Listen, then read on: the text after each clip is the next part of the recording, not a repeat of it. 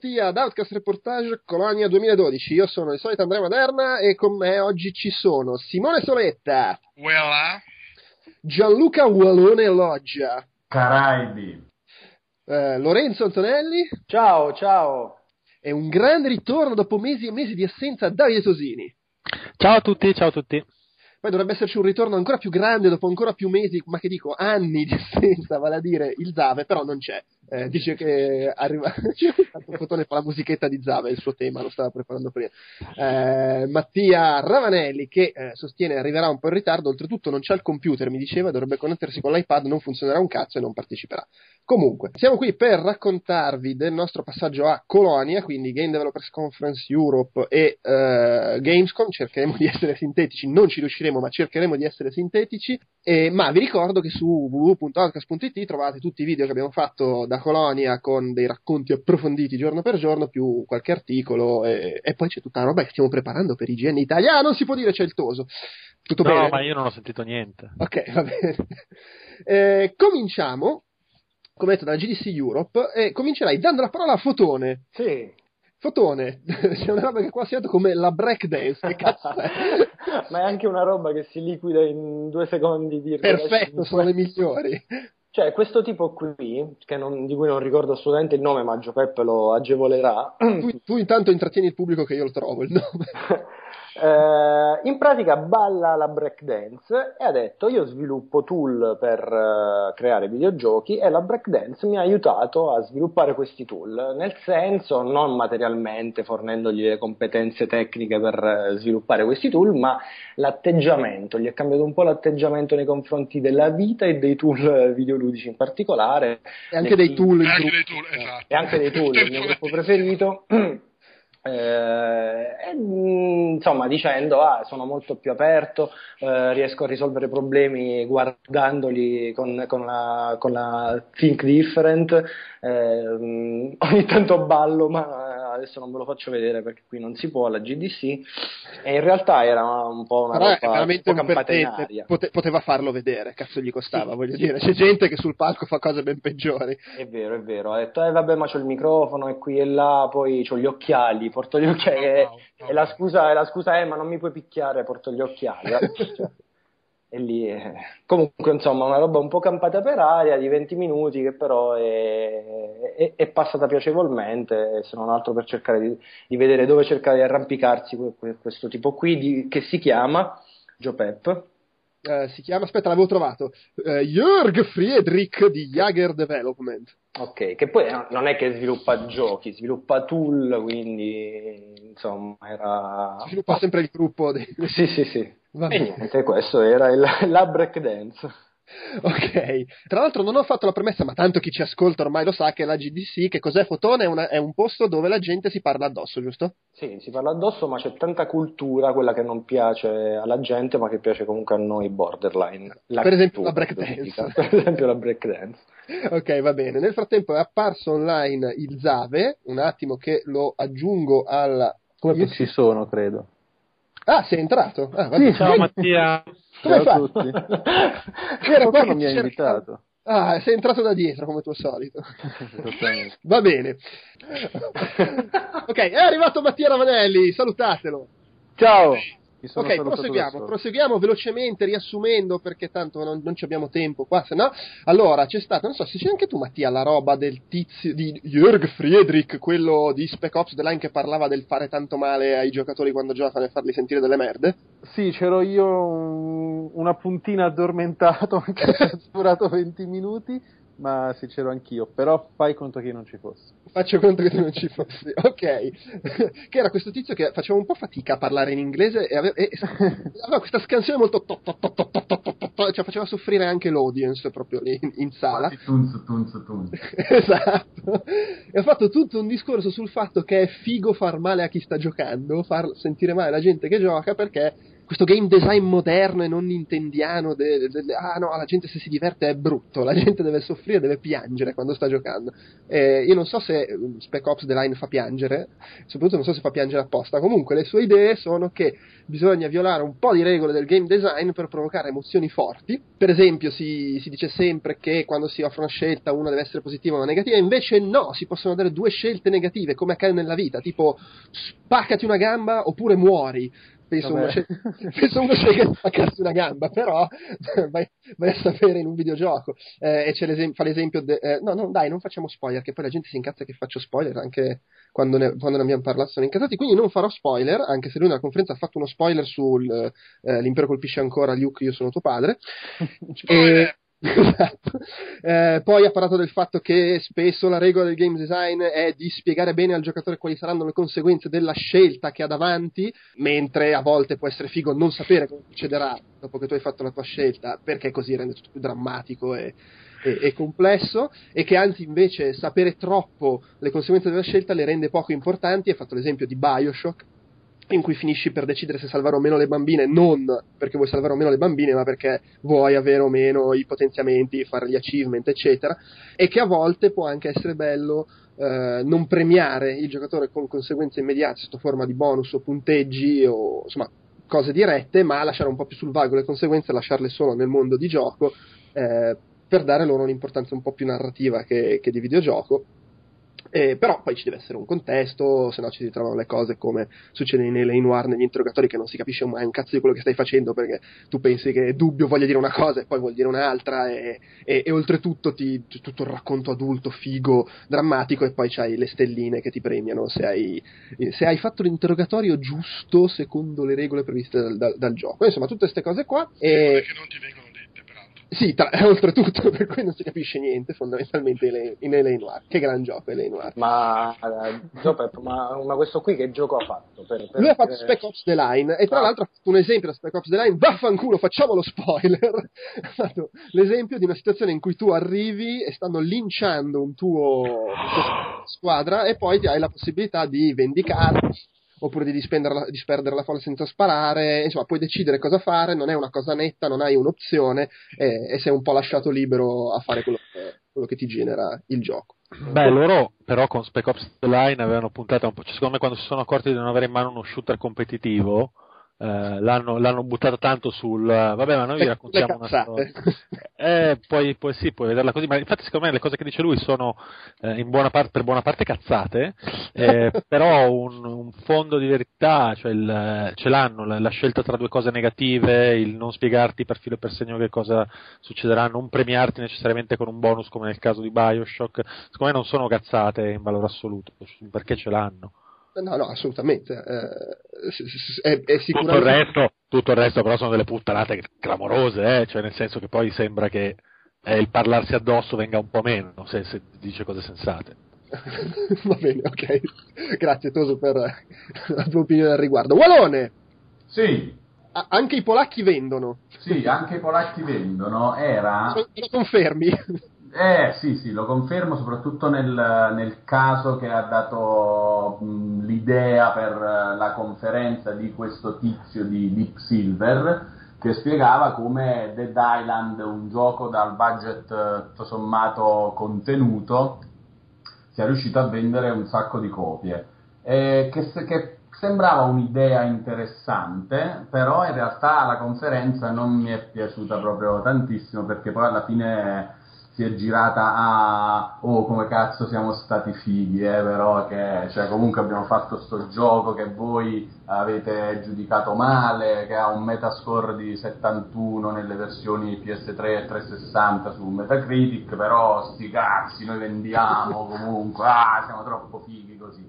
E le sue eh, come dire mh, so, i suoi suggerimenti per chi volesse compiere questa impresa di fare, perché poi il gioco dal medio budget comunque è una roba medio, non è che c'è tipo, ah, voi che siete in 5 state pensando di fare un videogioco, cioè comunque Dead Island non è una roba che si fa facilmente.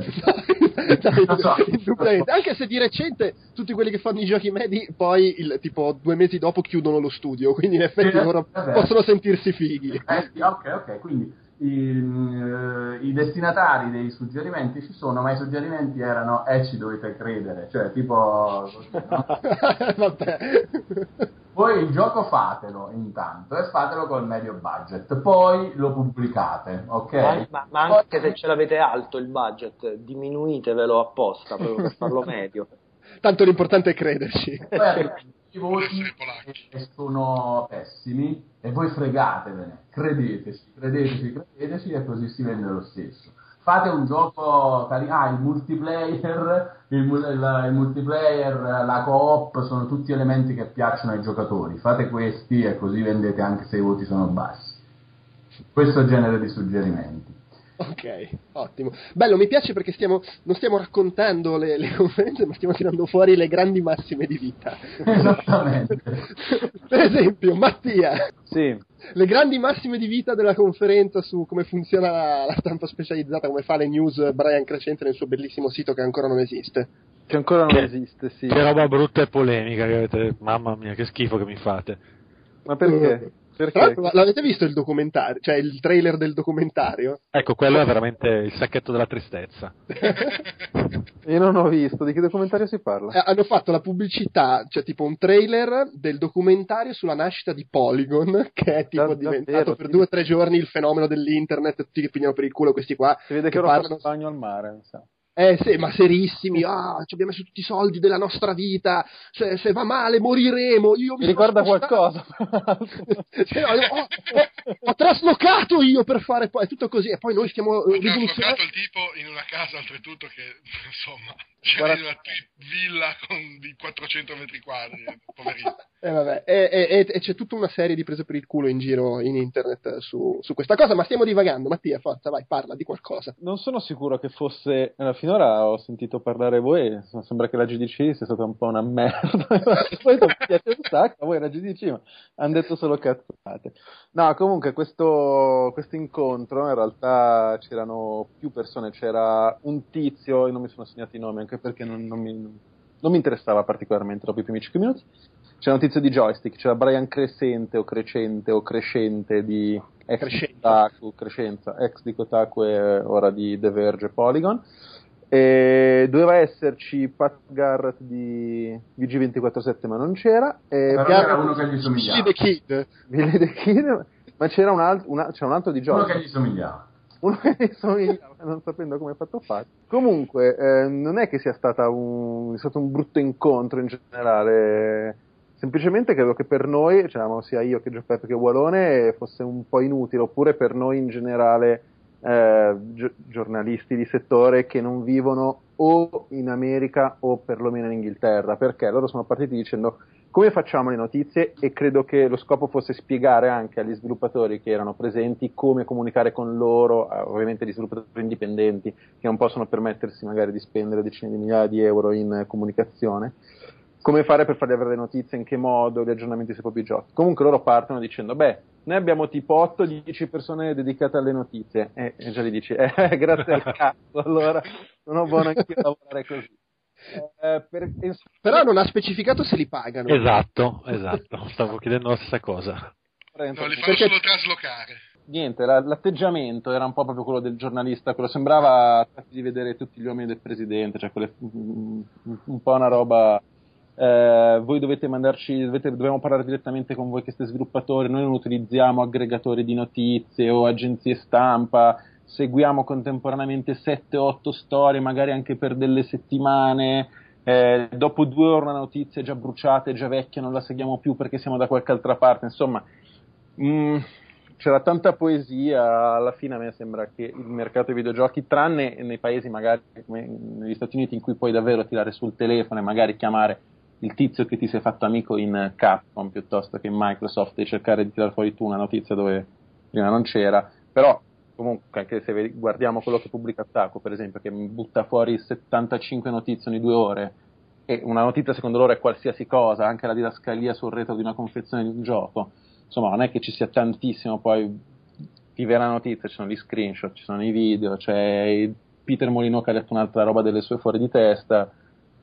Poi insomma, poi ovviamente si può ricamare un po' su tutto, però mi è sembrata un po' esagerata, ma forse, ripeto, è anche il punto di vista di chi deve lavorare proprio ai confini del regno e Qui... Sì, no, ma poi cioè, è, quello espresso lì è il punto di vista di gente che poi fa il documentario. Su, stiamo, stiamo curando il cancro con Polygon. Esatto, è un po' così. Oltretutto, a me The Verge piace molto, eh, poi magari Polygon. No, no, per carità. Non ho visto il documentario, ma mi fido sui toni esagerati. Tra l'altro ho aperto il file degli appunti presi durante la conferenza e c'è scritto il cazzo. Polygon c'hanno 8 persone sulle news più altri, 8 più di Kotaku. Fine degli appunti sulla conferenza. Cos'è il cazzo liscio così? sì, così per, per dare un, un contesto. Va bene, dai, andiamo avanti. Una conferenza interessante in realtà era quella di Dan Pinchbeck, che è il, il creatore di DR Esther, che era il gioco partito come mod di Half-Life. Sì ok? E poi è diventato un gioco per i fatti suoi ed è per chi non l'avesse giocato, per esempio io, eh, quella roba che eh, vai in giro sull'isola e ogni tanto senti una voce che ti racconta una storia, giusto? È così, no? Che funziona? Sì. Ok, perché mi rispondi solo tu che evidentemente hai letto come funziona, non l'hai giocato. No, no, l'ho giocato, l'ho giocato. Eh, incredibile. Ti è piaciuto? Sì, ma non è... Cioè, ma, ma va capito. Infatti okay. al, al primo giro no. Vabbè. Ma quello per te vale con tutti i giochi comunque. Assolutamente, di solito l'inizio che mi fa cagare, qui invece tutto, al primo giro un po' strano. Vabbè, Vabbè. comunque, Dan Pinchback che appunto ha fatto di Arrestere e adesso sta eh, aiutando gli sviluppatori di Amnesia, del nuovo Amnesia per curare la storia di quel gioco, ha parlato un po' del fatto che lui è un fanatico di FPS, che non si direbbe avendo fatto un gioco in prima persona in cui non, non, si fa altro che ascoltare una voce, e ha parlato un po' di come lui scrive le, le sceneggiature, di come secondo lui dovrebbero funzionare le storie nei videogiochi, ha detto per esempio eh, una cosa che secondo me è abbastanza vera, che è un po' assurdo che negli FPS ogni tanto si interrompe l'azione per raccontare dei pezzi di storia in cui si, si vedono sostanzialmente le stesse cose che fai nel gioco, dice piuttosto fammele fare, eh, mi fai la cutscene in cui tutti si sparano, vabbè vaffanculo, fammi sparare nel gioco e non raccontarmi queste cose, e sarebbe più figo se nelle, nelle cutscene degli FPS e in generale dei giochi si raccontassero cose un po' più, eh, un po più astratte, cose che non si possono fare poi giocando e non si limitasse, vabbè, insomma, le solite cose, a raccontare le solite storielline, a fare... Eh... no, ecco, un concetto interessante che dice che secondo lui anche la storia può essere un elemento di gameplay, ma non alla, alla David Cage, alla Heavy Rain, ma nel senso che se tu racconti una storia un po' sull'astratto senza eh, fare il, la pappa pronta, ma restando un po' sul vago, esplorando tematiche un po' più difficili, appunto cose che poi non fai giocando, alla fine lasci alla fantasia del giocatore il gusto di elaborare la sua storia all'interno del gioco e, ed un, e diventa un po' giocare anche autoraccontarti tu la tua storia interpretando quello che ti viene suggerito. Mi sto un po' incartando, però credo che il concetto sia quello. E, e poi chiude con la, con, um, e dice che la, la, la, sfida, tra virgolette, di elaborarti tu la tua storia, alla fine è una sfida tanto quanto un puzzle da risolvere o una sparatoria da affrontare nel gioco e, frase a effetto, lo strumento più bello a disposizione di un game designer è l'immaginazione del giocatore. Applauso a gente che, che sta... palle, e poi mi devo creare il mondo e l'editor e alla fine è Little Big Planet. Eh, porca troia. Ma brutto, cioè le scatole e basta. Eh. Vabbè, comunque, eh, oh, che palle, non va bene niente qua. Soletta! Oh. Parlaci di Mafia 2. Ma allora posso darti un sottotitolo rapidissimo per questa conferenza che è Do! praticamente come qualsiasi cosa può andare storta durante lo sviluppo di un videogioco. È stata secondo me una conferenza figa, perché è stata una conferenza onesta, eh, non di gente che si bea e che si spara le pose, ma di uno che dice effettivamente abbiamo sbagliato un sacco di cose. Eh, chi ha giocato Mafia 2 magari sa, cioè se n'era anche accorto che non era andato proprio tutto per il verso giusto, anche se io l'ho giocato devo dire che non, cioè, non è chiaramente un titolo top, ma insomma, me lo sono giocato, me lo sono anche abbastanza goduto. Chiusa la parentesi, di base eh, loro hanno avuto... Scusa, Mafia 2 che ha un 77 su Metacritic, visto che per, prima quelli di Dead Island si lamentavano, 74 su 360.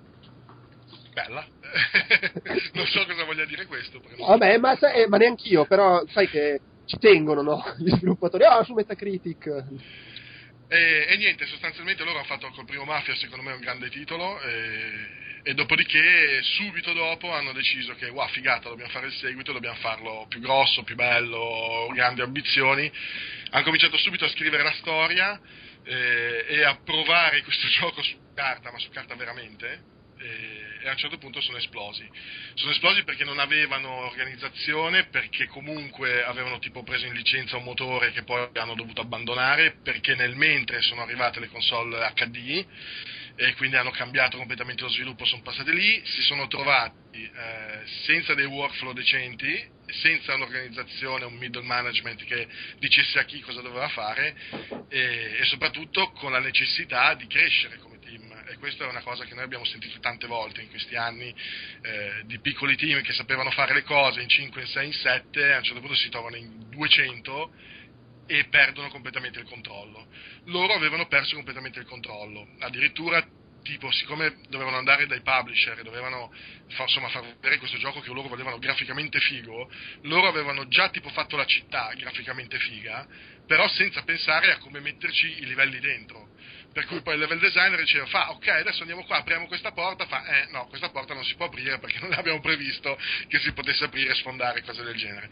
È stato un macello sostanzialmente, finché poi è arrivata 2K, che deve aver mandato tipo 3-4 signor Wolf eh, negli studi loro e, e gli ha detto no ok queste cose non si fanno così e hanno più o meno raddrizzato la baracca raddrizzato in una maniera folle secondo me perché hanno diviso il team in piccoli gruppi tipo, non so, voi vi occupate, non so, del gameplay, voi vi occupate delle... Cioè, eh, non mi ricordo di preciso perché non trovo gli appunti, però era, la divisione era assolutamente folle, però alla fine sono riusciti a mettere insieme, ecco, per esempio, un team, un team si, blocca, si occupava del traffico. Eh, cioè, di dirigeva il traffico. Sì, esattamente. Insomma, un grande casino. Alla fine sono riusciti comunque a portare a casa il gioco, eh, che ha 77 su Metacritic, decidete voi se, se va bene o non va bene. Eh, e niente, hanno capito cose, eh, hanno capito cose che poi hanno già applicato su DLC, che hanno uno sviluppo adesso molto più sensato e, e niente, e speriamo, perché visto che secondo me loro sono un team che vale, che abbiano imparato e che possono farci vedere belle cose in futuro. Oh, bene. Ma secondo te hanno imparato? Tu ci credi? Mm, dai, sì, sì, sì, dai, sono positivo. Oh, bravo, fiducia. Fotone! Sì. un, tu sei stato a una conferenza di un tipo che suggeriva di fare una cosa che raccom- ti raccomando di non fare, ovvero di non ascoltare quello che ti dicono gli altri. sì, che... Tu ascolta quello che ti dicono gli altri. Ma soprattutto quello che mi dici, che, che dice Gio Peppi, io ascolto. Bravo. Perché per ottenere successo, tra l'altro erano in due i tipi di, di, di Simogo, erano due svedesi, e dicevano che eh, il successo non passa attraverso quello che ti dicono gli altri di fare, ma quello che ti dice Gio Peppo e in particolare la testa loro. Che poi in realtà loro hanno fatto anche giochini Hanno belli. fatto un patto Soros, cioè Gio Peppo nella testa loro che gli dice cosa fare. che loro hanno fatto anche, soprattutto Ilo Milo, Cosmospin e Vampirode, che sono tre bei giochini, e uh, ultimo è Beat Snack Bandit, che è quel puzzle rhythm game uh, carino, né più né meno, e anche questo era un po' breakdance come concetti, nel senso noi facciamo un po' il cazzo che ci pare, eh, andiamo al lavoro quando ci pare, ci mettiamo le calzette colorate da fricchettoni svedesi, eh, freedom creativity eh, a manetta, eh, la crescita non è, il successo non è dal punto di vista economico ma è dal punto di vista creativo, tecnico, è tutta una crescita, perso- un discorso di crescita personale e hanno aggiunto dicendo che non hanno compresso l'audio perché non era loopabile all'interno di Sneak, Be- Sneak Beat Bandit, eh, non fanno analisi statistiche dei loro giochi, non, eh, eh, non creano DLC, non fanno cross promotion. E non mangiano la minestra. Update. No, era, eh, beh sì, erano un po' smagriti e... Ehm, eh, vendono i, pre- i, giochi a 3 dollari, cioè i 2, 2, euro e mezzo italiani, perché così gli va, perché tanto la gente li compra lo stesso e quindi fa- fanno un po' il cazzo che gli pare. Sono in due, lavorano bene, eh, hanno presentato anche il trailer di, una, di un loro nuovo gioco. Uh, Uh, veramente un trailer brevissimo con una pecora, un carretto, una casa nel bosco, neve che cadeva, un carillon che suonava una melodia angosciante e sembrava un po' un horror finnico, ma ah, e c'era un cuore che batteva uh, al centro di questo trailer. dopo, dopo boh. che roba è non si sa però pareva bella e sarà comunque una roba iPad, iPhone a 3 euro, 2 euro e mezzo Scusate, eh, Fotone, sono sempre sì. 2,39. ok, non 2,5 o 3. No, è importante, per esempio Calcaterra ci tiene queste cose. Ok, 2,39. Ma tra l'altro hanno ragione, voglio dire, il mondo è pieno di videogiochi venduti a più degli altri, tanto li comprano lo stesso, tipo PES sì, sì, ma poi sono anche in due, non è che è un film grande. È in Italia però. Possono... Eh. Vabbè, ma ci saranno, secondo me Call of Duty, non c'era stato il caso di Kotick che aveva detto, ma sì, noi Call of Duty lo vendiamo a 5 sterline in più di quest'anno perché tanto ce lo comprano lo stesso. Era successo qualche anno fa che aveva detto questa cosa. Ma anche se lo mettessero a 120 euro, 129 euro, qualcuno lo comprerebbe. Vabbè, quello sì, sono le limited edition. 229. Vabbè, ok, va bene. Va bene, grazie Fotone per questo tuo contributo. Eh, sono stato al, al, al, all'intervento di Fernando Melo, che non è un calciatore della Juventus. Anche perché ma... era Felipe quello. Eh, lo so. Eh, scusa, scusa, non volevo. Non volevo. eh, ma è uno di Bioware che ha parlato di come loro seguono i videogiochi dopo la pubblicazione di DLC e robe del genere e ha detto un po' di cose eh, legate in linea di massima, trattandosi di DLC, alle cose che fanno incazzare la gente su internet.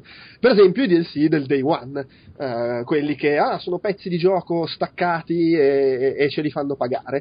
E lui ha detto che è vero che c'è la minoranza vocale che si incazza e li odia, però in realtà è anche pieno di gente che compra il gioco, lo finisce in una settimana e, e subito comincia a rompere palle, oh vogliamo nuovi contenuti, vogliamo darvi altri soldi, dateci altri pezzi di gioco. Dice, quindi alla fine per noi è ottimo buttare subito fuori dei DLC e chi non li vuole non li compra e chi li vuole invece se li compra e ci dà più soldi. E, e dice che tra l'altro i DLC de, del Day One, alla faccia di chi se ne lamenta, sono sempre i più venduti e vanno proprio a valanga. Beh, eh, perché c'è anche l'acquisto d'impulso lì. È chiaro, sì. Eh, e questo senza tenere conto di quelli scaricati con magari l'online pass, eh, proprio quelli comprati che siano perché l'hai preso usato o perché non hai preso la limited o quel che è. E, e vabbè, ovviamente poi dice DLC comunque sono una roba che vende sempre nel tempo, anche quando ormai il gioco non sta più vendendo una sega, ci si fanno sempre soldi, quindi cioè, è una figata, fate DLC che ci, ci finanziamo i prossimi giochi. E, e, ha fatto tutto un discorso sul fatto che i DLC devono essere pianificati dall'inizio, li devi sviluppare facendoti un piano, ha fatto vedere uno schemino che fa vedere quando sta finendo lo sviluppo, sono ormai alla fase di beta testing, QA, eccetera, cominciano a lavorare su, sui DLC, eh, dividendo il team, il grosso su quello del day one, e poi mano a mano si spostano su quelli successivi, eccetera. E ha parlato anche delle microtransazioni che hanno iniziato a usare in Mass Effect 3 nel, nel multiplayer. Tu ci hai giocato un po' col multiplayer? Mass Sì, ma non ho mai acquistato niente. E, e dice però che eh, le microtransazioni stanno andando a valanga, stanno facendo parecchi soldi con uh, armi, oggettini e cose e che è una cosa positiva perché ha permesso loro poi di organizzare tutte le robe gratis che ci sono sul multiplayer, le, le, le missioni, le, le, missioni speciali per i weekend, gli eventi, le mappe gratuite, eccetera, sono tutte cose finanziate dai bambascioni che si comprano le armi spendendo un sacco di soldi. E niente, insomma, fondamentalmente ha cercato di spiegare che è una figata fare DLC e credo che spiegarlo agli sviluppatori, vabbè, sfondi una porta aperta, ci si fanno i soldi, però anche di dire che alla fine è quello che vuole la gente, che secondo me è abbastanza vero un fatto che sono sempre pochi quelli che sembrano tanti perché sono tanti sul forum, ma alla fine sono pochi quelli che si lamentano e poi c'è un sacco di gente che li compra e gli va benissimo, senza contare che molti di quelli che si lamentano comunque li comprano. Tu ti lamenti, Toso? Ma io non capisco, cioè nel senso il problema secondo me non è su i DLC fanno bene e i DLC fanno male, il problema è cazzarola ma è già dentro il disco per cui ti ho uscito i 70 euro, ma ti costava veramente così tanto? Darmelo compreso nel prezzo, perché è vero che c'è gente che dopo una settimana finisce il gioco e vuole più contenuti e tutto, ma li ha già i contenuti, li hanno già sviluppati, sono già lì, quelli potresti darglieli. Eh, ma eh, aspetta, quello... Toso, scusa, eh, però magari li hanno sviluppati, quindi ci hanno speso dei soldi, hanno investito dei soldi perché avevano messo eh, in preventivo di rientrare con i DLC, DLC di, di di quei soldi, cioè altrimenti non avrebbero sviluppato quella faccenda in più che hanno messo sul disco probabilmente. Eh, ma il problema è quando non è una faccenda, cioè si, si sa Eh, che eh, c'è sempre eh, no, poi cap- il processo alle intenzioni del sì, vabbè, ma questa non è una Certo. roba in più, l'avete staccata dal gioco per farcela pagare. Vabbè, certo, quello poi rimane all'intelligenza No, del giocatore, io- eh, de- dell'acquirente decidere prima, in seguito, io vedo quello che mi offre il gioco e decido se comprarlo, se secondo te è troppo poco, hanno tolto qualcosa, non lo compro. No, io non parlo però dei DLC che per esempio sono legati alla limited, quelli secondo me sono anzi un ottimo incentivo per farti uscire 150 invece che, che 70. no? Eh. secondo me no, no, però, però, sai, ti danno, ti danno del contenuto in più, no, differenziano certo. anche nel gioco, eh, il fatto che tu abbia creduto di più in loro, tu vedila come vuoi. Eh, sono, sono contro quelli che aggiungono porzioni di gioco, che spiegano meglio alcuni passaggi, che ti danno... Io sono contro anche le esclusive per piattaforma, tipo Assassin's Creed 3 che avrà un'ora di più su PS3, mi fa esplodere il cervello sta roba, perché lo giocherò su 360 fondamentalmente.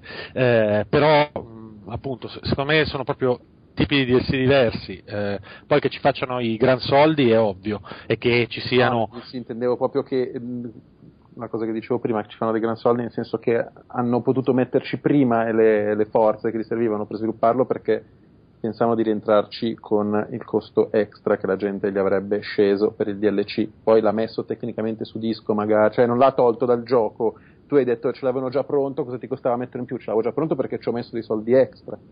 Cioè ho, ho fatto uno sforzo in più pensando di rientrarci Sai con che- i soldi oltre a quelli della- de- del pacchetto base.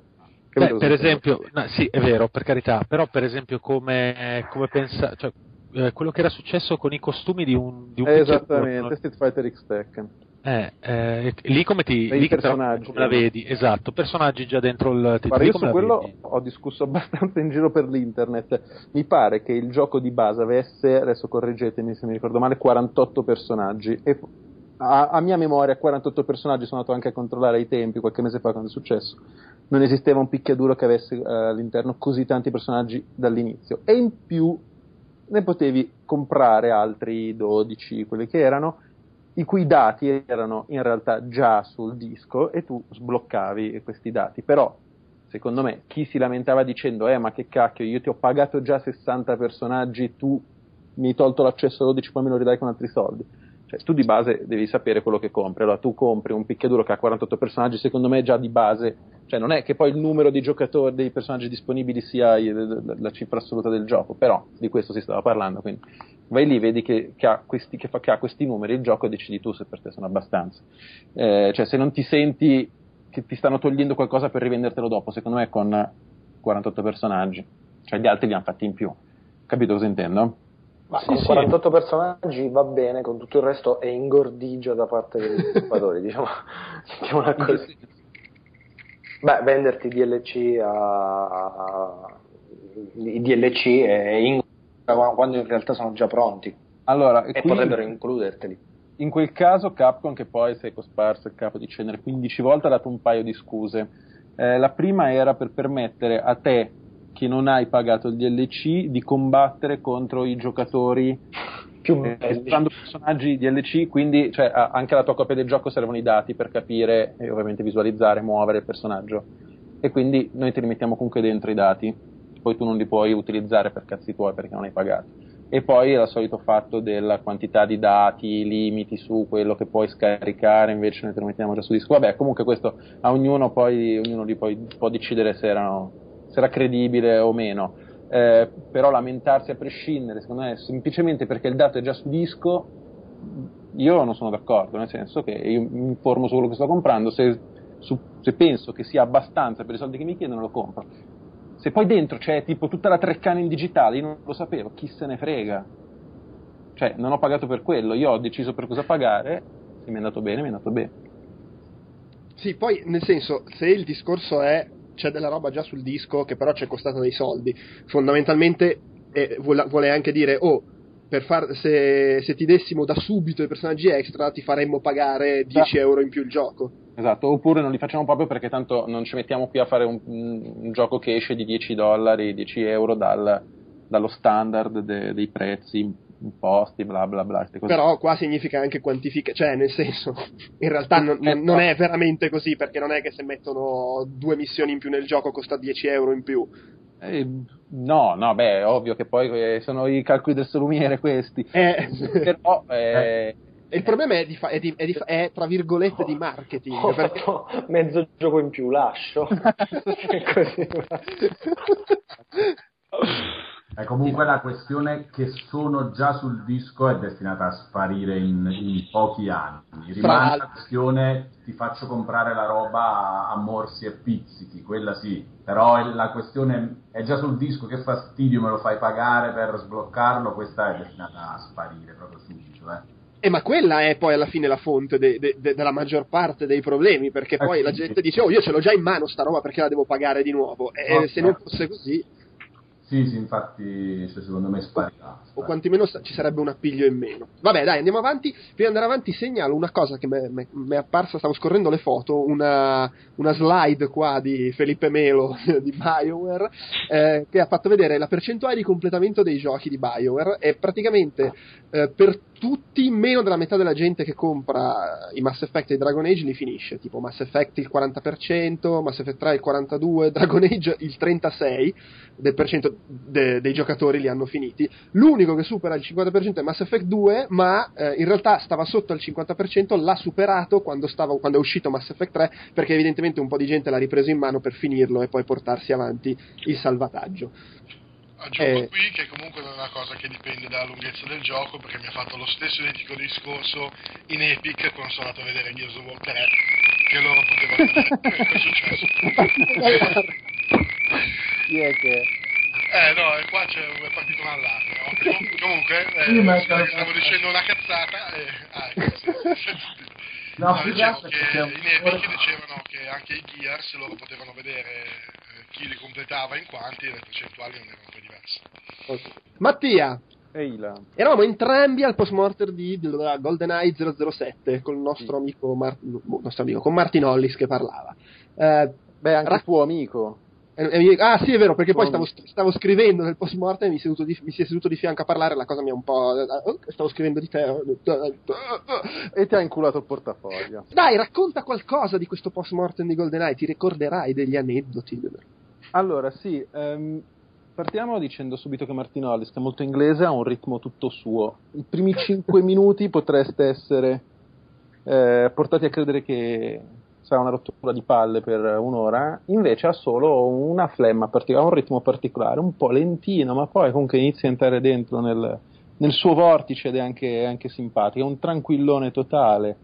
E ricordiamo che Martin Hollis è stato director di 007 GoldenEye su Nintendo 64 eh, pubblicato esattamente 15 anni fa perché era ho appena detto 97 suppongo eh, uno dei più grandi successi su Nintendo 64 il gioco che probabilmente ha dato il via a- all'idea di FPS anche su console perché prima semplicemente si, si supponeva che con eh, un normale controller da console non si potesse fare niente di, di decente a riguardo E per invece- no- non dirlo a Bungie perché si offendono eh. non eh vabbè, però possono anche un po' attaccarsi.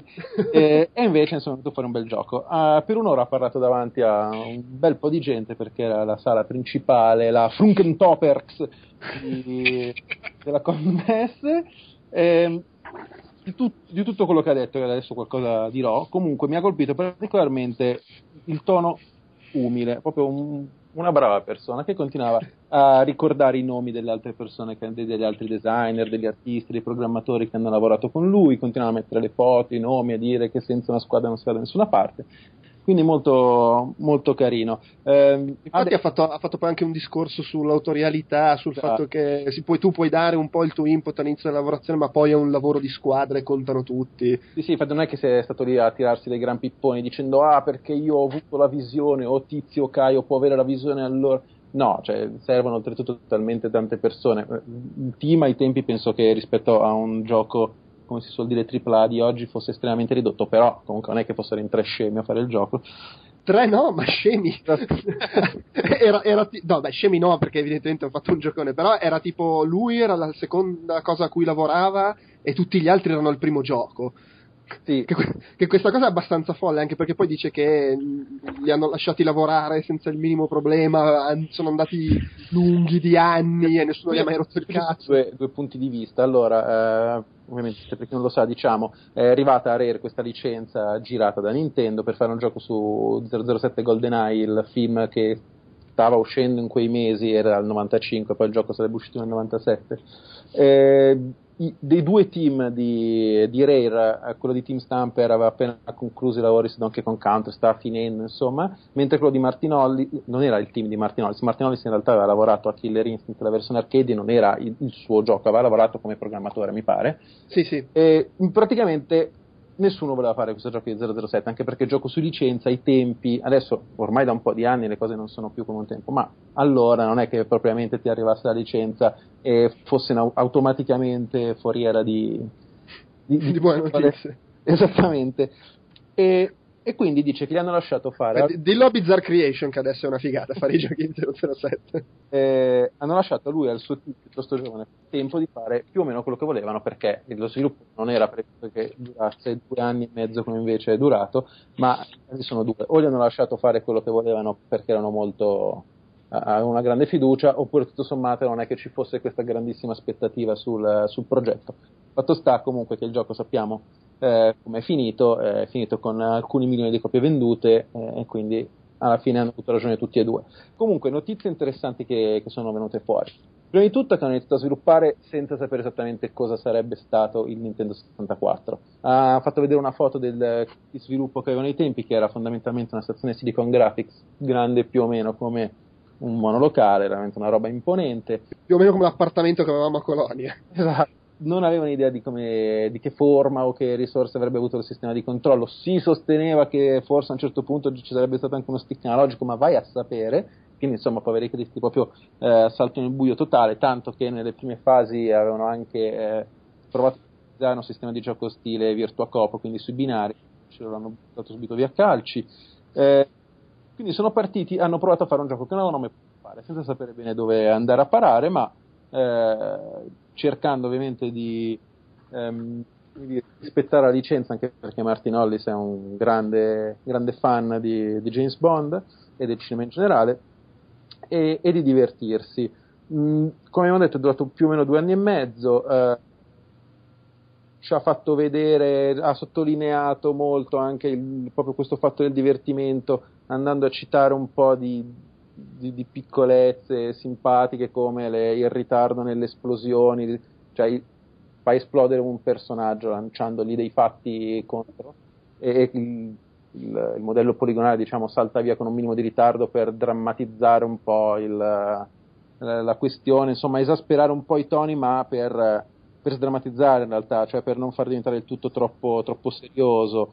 Il, adesso se non mi ricordo bene Gio Peppe c'era il fatto del, della sberla di... Sì, la, la, la, manata per colpire la gente che faceva ridere, faceva cagare da guardare, però appunto faceva ridere l'hanno tenuta.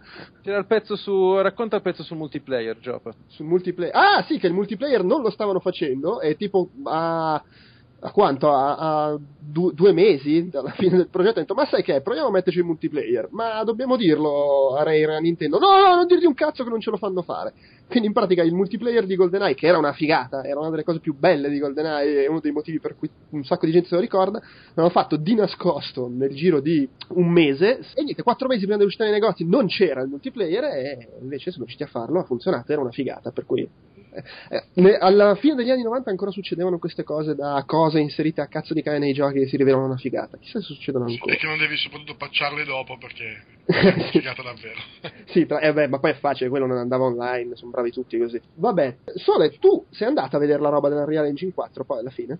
Sì, sono andato, era la stessa identica demo della GDC, eh, no, delle 3.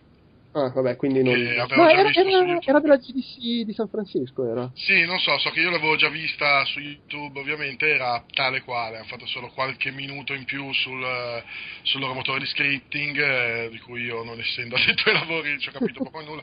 No, non è vero, abbastanza, sembra abbastanza facile. Quando sei lì dici, wow, ma allora fare i giochi è una cazzata. sì, parliamone. E, e l'unica cosa è che credo che non si sapesse se avrebbero rilasciato un SDK pubblico su, su, sulla Engine 4 e a precisa domanda nel question and answer eh, il tizio sul, eh, sul, palco era un po' così titubante e si è alzato Mark Rain dal, da, dalla sala gridando yes. Ed è stato un momento molto bello. Per il resto tutta roba già vista e mo- cioè, una gran figata in potenza però insomma niente di nuovo. Va bene, eh, io sono stato al post mortem di Journey, in realtà non sto adesso a raccontarlo tutto, anche perché alla fine eh, in un precedente episodio di Outcast abbiamo raccontato un altro post mortem di Journey, però c'era qualche aneddoto simpatico che ha raccontato, tipo il fatto che il gioco doveva essere finito qualcosa come due anni prima, ma continuavano a rinviare, a rimandare, a rimandare, ed erano delle...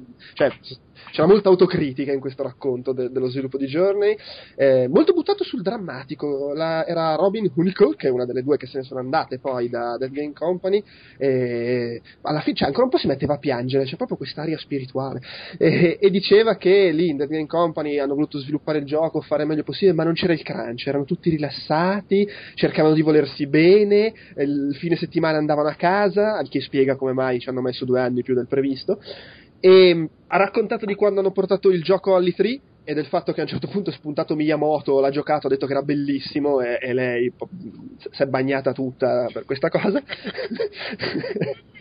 eh, ha detto che in questo gioco così spirituale, nella versione di test che avevano nello studio, era possibile sparare missili per rilassarsi. C'erano gli omini di Journey che si tiravano i missili in faccia. E vabbè, anche lei ha parlato un po' che alla fine bisogna inseguire il proprio progetto, fare quello che si vuole, eh, non, non curare curarsi di quello che dicono gli altri, crederci, crederci, crederci e un momento abbastanza simpatico è stato ha eh, mostrato la fotografia di una lettera che un lettore ha scritto a Game Informer e che sostanzialmente criticava Game Informer perché sono diciamo dei, dei, ricchioni a cui piace più o meno i termini erano questi siete comunisti eh, elitisti e, e vi piacciono giorni e non capite un cazzo, eh, siete fissati col videogioco come una forma d'arte, i videogiochi sono divertimento, avete rotto il cazzo queste cose dell'arte, eh, raccontateselo fra di voi e non ci capite a noi videogiocatori veri. L'ho scritta io. esatto. Mattia, ci sei o sei morto? È morto? È ufficialmente morto? Va bene, e allora, Fotone. C'è qualcosa di interessante da dire sulla conferenza di Assassin's Creed a cui sei stato? Ma purtroppo no, Giuseppe, purtroppo no, perché, perché era una conferenza rotta. era rotta nel senso che nonostante il tipo fosse, ovviamente il, il, continuo a chiamarlo il tipo perché neanche qui mi ricordo il nome, no, sebbene Assassin's Creed meriti magari una, una, memoria migliore della mia. Comunque eh, avrebbe dovuto mostrare. Sei stato, stato, bravo, hai perso tempo quasi fino al momento in cui ho scoperto che si chiamava Alexander Hutchinson di Ubisoft Montreal. Eh?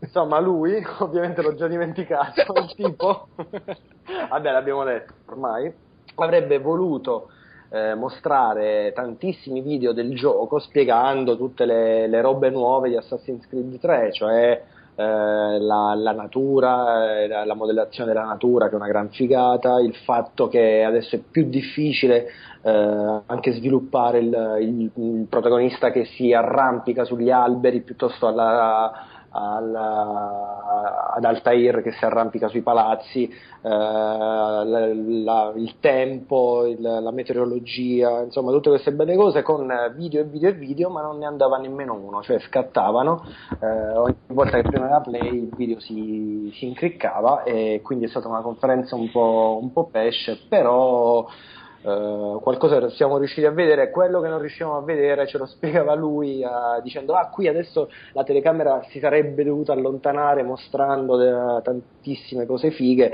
ma invece non lo fa perché c'è il computer scarso che non, che non, non ce la fa proprio. Ma era un Mac? Sì, era un, era un Mac, quindi, ma non lo so, poi c'era un tipo lì della GDC, tra l'altro era quello con il mal di denti, quando ci rubarono la, la sì, eh, quando tentarono di rubare l'auto di sole, eh, c'era quel tipo lì che andava vicino allo scranno, lì il boxettino dove teneva appoggiato il computer e teneva proprio con la mano il, eh, il trasformatore del computer nella presa, come se boh, potesse cambiare qualcosa, ma in realtà non cambiava niente. Vabbè, insomma, siamo riusciti a vedere qualcosina del gioco, l'ambientazione americana nel 1768, rivoluzione civile, qualche nuovo costume, anzi qualche bozzetto di costume del, del, pro, del protagonista, eh, abbastanza simpatico, poi hanno optato per eh, il classico, per il più classico già visto negli altri Assassin's Creed e niente, po- poco altro ancora di cui magari scriverò, però era una conferenza rotta. Bello perché c'è sempre la mossa per uscirne. No, ma comunque poi scriverò un articolo più approfondito, lo potrete leggere. Va bene, dai, passiamo a parlare di Gamescom e, e di giochini e, e giochetti. Uh, Simone, secondo te vale la pena dire due parole sulle conferenze? Sì, beh, le conferenze, su quella di EA no. Ok. su quella di Sony sì, perché insomma siamo andati là tutti con un po' la tristezza perché ci ricordavamo quelle delle tre, invece abbiamo visto tre giochi nuovi per vita. Eh, sì. Sì, eh, che sono, se ti ricordi, noi in appartamento scommettevamo forti che ce ne sarebbe stato forse uno e quindi grande vittoria. Direi. No, beh, tra l'altro cioè, hanno fatto la conferenza figa presentando i giochi nuovi perfino per PlayStation Vita la volta in cui Microsoft e Nintendo neanche si sono presentate per questo. Sì, esatto, quindi vincere facile proprio. Comunque no, una bella conferenza, secondo me, e i giochini nuovi molto promettenti. Dobbiamo parlarne? Eh? No, vabbè, poi adesso, okay. adesso facciamo una rassegna veloce sulle varie cose viste. Walone! Sì! Sei andato a, alle presentazioni del multiplayer di Black Ops 2 e di Hitman Absolution, che non c'entrano nulla l'uno con l'altro. No, no, però sono due ottimi esempi di due cose fighe diverse, volendo. Ah. Spiegaci. Eh, vabbè, il multiplayer di Black Ops 2 è mm, l'eredità ufficiale del, del, multiplayer, della roba più giocata in multiplayer ultimamente, almeno in campo di FPS. È la, mm, quello, Black Ops 2 Uh, hanno presentato talmente tante novità che hanno dedicato la serata che hanno fatto un giorno o due giorni prima della Gamescom uh, solo alle novità del multiplayer con una presentazione durata sette ore, qualcosa del genere. C'era il Toso che sicuramente può, cioè erano sette o otto ore, una roba del genere. E che tra l'altro abbiamo passato tra l'altro si continua a sentire il tono che sbadiglia probabilmente perché non è ancora finita la presentazione di Call of Duty. Ma no, non stavo sbadigliando, cioè, eh, non è come no, sembra, no, posso spiegare. Sì, sì. E, mh, niente, Black Ops 2 ha un, tantissime novità, a cominciare dal, dalla creazione del, della classe, che ha un sistema nuovo che mh, mm, questo fatto va raccontato perché eh, ci abbiamo riso un po' tutti dopo sul modo in cui il tizio che, che, presentava insisteva su questo nuovo sistema PIC 10 che, eh, che tu prendi 10 robe, ma massimo 10 robe e le, le metti nel, nella costruzione del, del tuo personaggio. In che senso? Nel senso che negli slot che ci sono sempre stati nella costruzione della, del, del, personaggio, cioè nella creazione della classe, eh, tipo uno slot per l'arma primaria, uno per l'arma secondaria, uno per le granate, eccetera, prima erano bloccati, con il sistema PIC-10 non sono più bloccati e tu puoi decidere eh, di mettere 10 cose in quanti slot vuoi, non devi per forza avere l'arma secondaria puoi rinunciare all'arma secondaria per avere uno slot libero in più da qualche altra parte. Quindi avere due tipi di granate invece che un tipo di granate. Quindi puoi avere 10 granate volendo.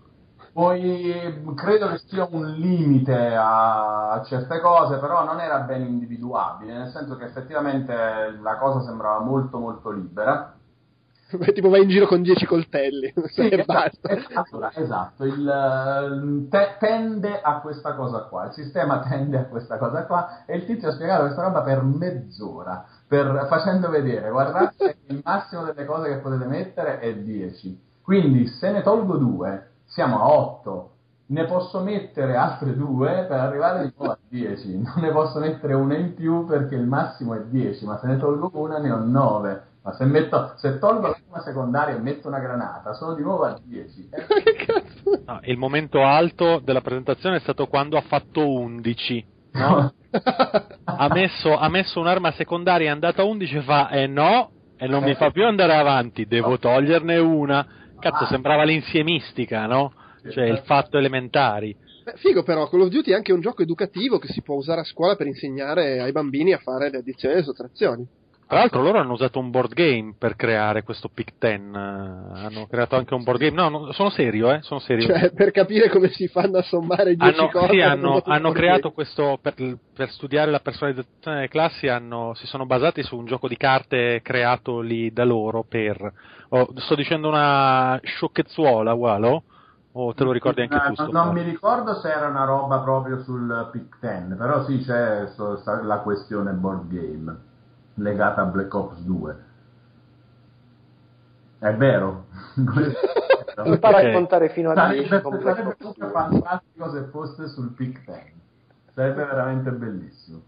Tra l'altro, al di là del Pick 10, poi c'erano, eh, che ne so, le, le wild cards che sono eh, del, delle, dei trucchi, diciamo così, del, dei eh, Tana libera tutti per sbloccare mh, cose altrimenti irregolari all'interno sempre della costruzione della classe. Cioè tu prendi una wildcard e eh, puoi avere per esempio che ne so, più perk di, di, di, della stessa categoria che altrimenti non potresti avere. E la wildcard guarda caso è 1 su 10 nel pick 10 sempre. Cioè se prendi una wildcard hai occupato uno slot comunque fra l'altro prendi una wildcard, trattala male. Esatto.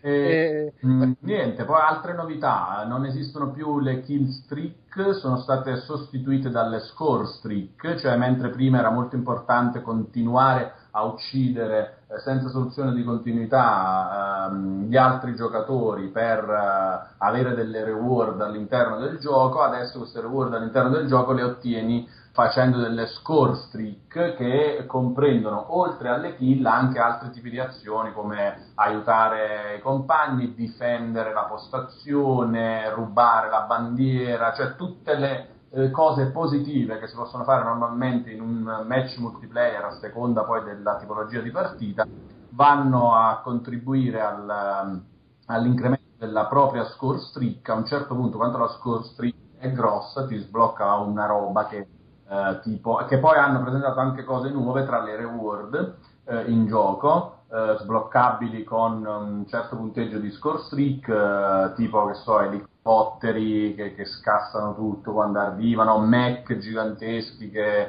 ehm, che sfasciano qualunque cosa. Eh, che durano un periodo limitato di tempo, ovviamente, che possono essere controllate dal giocatore stesso o eh, lasciate all'intelligenza artificiale. In ogni caso, i danni fatti da, eh, da, da questi mezzi eh, d'aiuto che sbloccati con le, streak, con le score streak vanno a contribuire ancora al punteggio del giocatore e magari anche alla mh, successiva score streak del giocatore. Che altro? Anche, anche basta, dai. dai. Un accenno solo sul fatto che si sono mh, abbastanza scimmiati eh, sulla questione sports. Eh, hanno, prima del fatto e-sports hanno detto anche che comunque copieranno, sen- senza esplicitarlo, ma l'abbiamo capito tutti, copieranno il sistema di matchmaking eh, di StarCraft, di StarCraft 2 con eh, un loro sistema che chiameranno League Play, che proprio a ricordare il fatto di StarCraft 2, eh, in cui cioè, i giocatori vanno a finire in una lega data dal, dall'abilità degli altri giocatori che la compongono, quando diventa più figo in questa lega passa alla lega successiva, eccetera, eccetera. Mm. Poi che eh, ci sarà lo streaming, questo però in futuro, magari non direttamente al lancio del gioco, la possibilità di streamare le proprie partite eh, senza, eh, cioè anche su PS3 e 360, senza gravare sull'hardware delle console, senza eh, avere la necessità di dotarsi di un PC super pompato per farlo, perché sarà una roba che gestiranno loro. Quindi molta attenzione alla questione sport, eh, bello, servizio partite di Vabbè, quindi magari fare, rifaranno anche quest'anno lì il super evento a Los Angeles con tutta la gente che va a giocare. Ah, che, non mi ricordo come si chiama, Toso, aiutami. No, mi spiace. No. Okay. No, non me lo ricordo. Vabbè, non serve a niente. Per niente. Vabbè, e invece Hitman, le suore? No, stiamo, stiamo attenti che diventiamo blasfemi in un secondo. eh, non ci sono le suore quelle tutte grosse in Hitman. Sì, ma non fanno parte della, della roba che hanno presentato? Eh, che cazzo, allora. Eh, infatti è un, veramente un peccato. Hitman hanno presentato il multiplayer, tra virgolette, di Hitman, tra virgolette perché eh, in realtà si tratta di una, di una nuova mh, modalità che si chiama Contracts, che è multiplayer ma in modo asincrono nel senso che di che si tratta? Si tratta di una modalità in tipo, che ne so, le, eh, le special ops di, di, Metal Gear Solid, per fare un esempio, eh, o le, le, missioni anche proprio di Call of Duty, appunto quelle difficili che devi eh, giocare e fare un, un certo punteggio eh, in cui tu hai la possibilità di, di scegliere il tuo obiettivo, il, in, in, che modo devi ucciderlo, in quanto tempo devi ucciderlo, quanti altri eh, personaggi non giocanti devi far fuori, un limite minimo o un limite massimo, eh, se devi essere scoperto o non essere scoperto, se devi usare travestimenti o non usare travestimenti. Configuri tutte queste cose da dei menu a tendina abbastanza semplici che ci hanno fatto vedere e poi ti, ti, butti nella missione, nel contract, lo porti a termine e, e, alla fine posti, tra virgolette, il risultato della tua impresa online da qualche parte nel cloud e i tuoi amici hanno la possibilità di vederlo e accettare eventualmente una sfida legata al, al tipo di contract e al modo in cui tu l'hai portato a termine, cercando di fare di meglio. Tra l'altro da qualche parte a caso nel cloud, c'è gente che se lo ritrova nella posta per dire. Vabbè, esatto. no, c'è la lista mia, così di eh, Hitman Absolution, mi sembra abbastanza figo e questa modalità è effettivamente carina, ovviamente secondo me è una buona soluzione per, um, per dare un, tocco di multiplayer a un gioco che effettivamente è difficile che possa averne di, di normale. Se, tutti, cioè se, se, è basato sul personaggio così carismatico, chi lo fa quando si gioca? Beh, non, non, è vero però, se pensi a Assassin's Creed... Eh, ma anche lì è abbastanza particolare però il multiplayer, no? Di... No, no, appunto, però intendo anche con un personaggio forte come Ezio eh, sono riusciti a creare un meccanismo multiplayer figo che funziona e, tutto, e con Hitman potevano fare la stessa cosa. In effetti era sì, cioè si potevano, uh, sì, con delle opzioni in più per il tipo di sfida che si vuole lanciare agli amici. Va buono. Io ho, ho giocato il single player invece di Hitman ah. eh, che era disponibile con eh, il fantastico VIP Pass che potevi rubare allo stand eh, di, di Koch che distribuisce il gioco in Germania. Ah. Single player in cui c'era eh, una missione in cui mm, andava assassinato fant- un fantastico boss locale in quella che sembrava Chinatown, eh, un sacco di approcci diversi possibili, cioè dal, dal, confronto diretto che è stupido se giochi a Hitman, allora gioca a COD, eh, il Pick 10. Eh, eh, però in COD non ti fanno ammazzare il boss locale. Eh vabbè, gli cambi la texture, su, la, la, cosa più importante che ha a disposizione un game designer è la fantasia del videogiocatore. ok, quindi tu stai ammazzando un terrorista russo e pensi che sia un mafioso cinese. Esatto. Okay. E, il, il, gioco funziona, su PC è mille volte più bello che su console, nel senso che in una presentazione a porte chiuse hanno fatto vedere eh, quali sono le tecnologie che ci sono dietro, il tipo di illuminazione, quanto minchia se la menano che eh, adesso alla fine del ciclo vitale di 360 e PS3 si stanno concentrando su PC, lo stanno facendo bene, mm, appunto eh, il gioco risponde bene, si controlla bene sia con pad sia con, eh, con mouse e tastiera e di base appunto dà, dà modo di arrivare allo stesso risultato con, eh, in, in, modi parecchio diversi. Sembra che comunque ce ne sia sempre uno un po' più giusto degli altri, eh. Eh, c'ho questa sensazione qui che ho avuto. Ah, c'è come strada da seguire? Sì, sì, sì, ci sono delle strade che funzionano meglio di altre, eh, che sono quelle che hanno pensato loro. Eh, poi niente appunto ti vieta di ammazzare tutti e nasconderli tutti nello stesso baule della macchina, però eh, insomma funziona, funziona, è un bel gioco. 2 novembre esce, no? No, 20 novembre, scusami. Vabbè, lo zero non conta. Va buono. Eh, a proposito di roba meglio su PC, e, e... Simone, tu eh, sei, sei, uscito dalla presentazione di Star Wars 1313 particolarmente arrapato. Eh beh, eh, abbastanza, mi trovo in seconda fila davanti a un plasma da 108 pollici che mostra quella roba lì e insomma, ti, ti arrabbi. No, anche. un porno non ti arrabbi con quelle dimensioni lì, ti, ti viene la tristezza secondo me. Comunque, eh, no, molto bello, vabbè, visivamente molto bello, banalmente volendo sempre trovare un sottotitolo è il eh, l'Uncharted visto in salsa Star Wars, quindi combattimenti da dietro, i ripari, queste cose qua. Eh, non c'è la forza nel gioco, perché tu mh, praticamente personi un cacciatore di taglie e quindi so, non sei un Jedi o qualcosa del genere, eh, puoi contare solo sulle armi e su ovviamente un sacco di eventi spettacolari, esplosioni, eh, arrampicate, cose del genere, proprio tipo, tipo Uncharted. Eh, mi è piaciuto il ritmo perché è molto molto veloce quello che ci è stato mostrato bisognerà capire poi cosa c'è dopo. Perché chiaramente se poi è un gioco tutto così allora un, anche un po' me. Però poi visivamente è talmente bello che comunque ti rapisce questo senz'altro.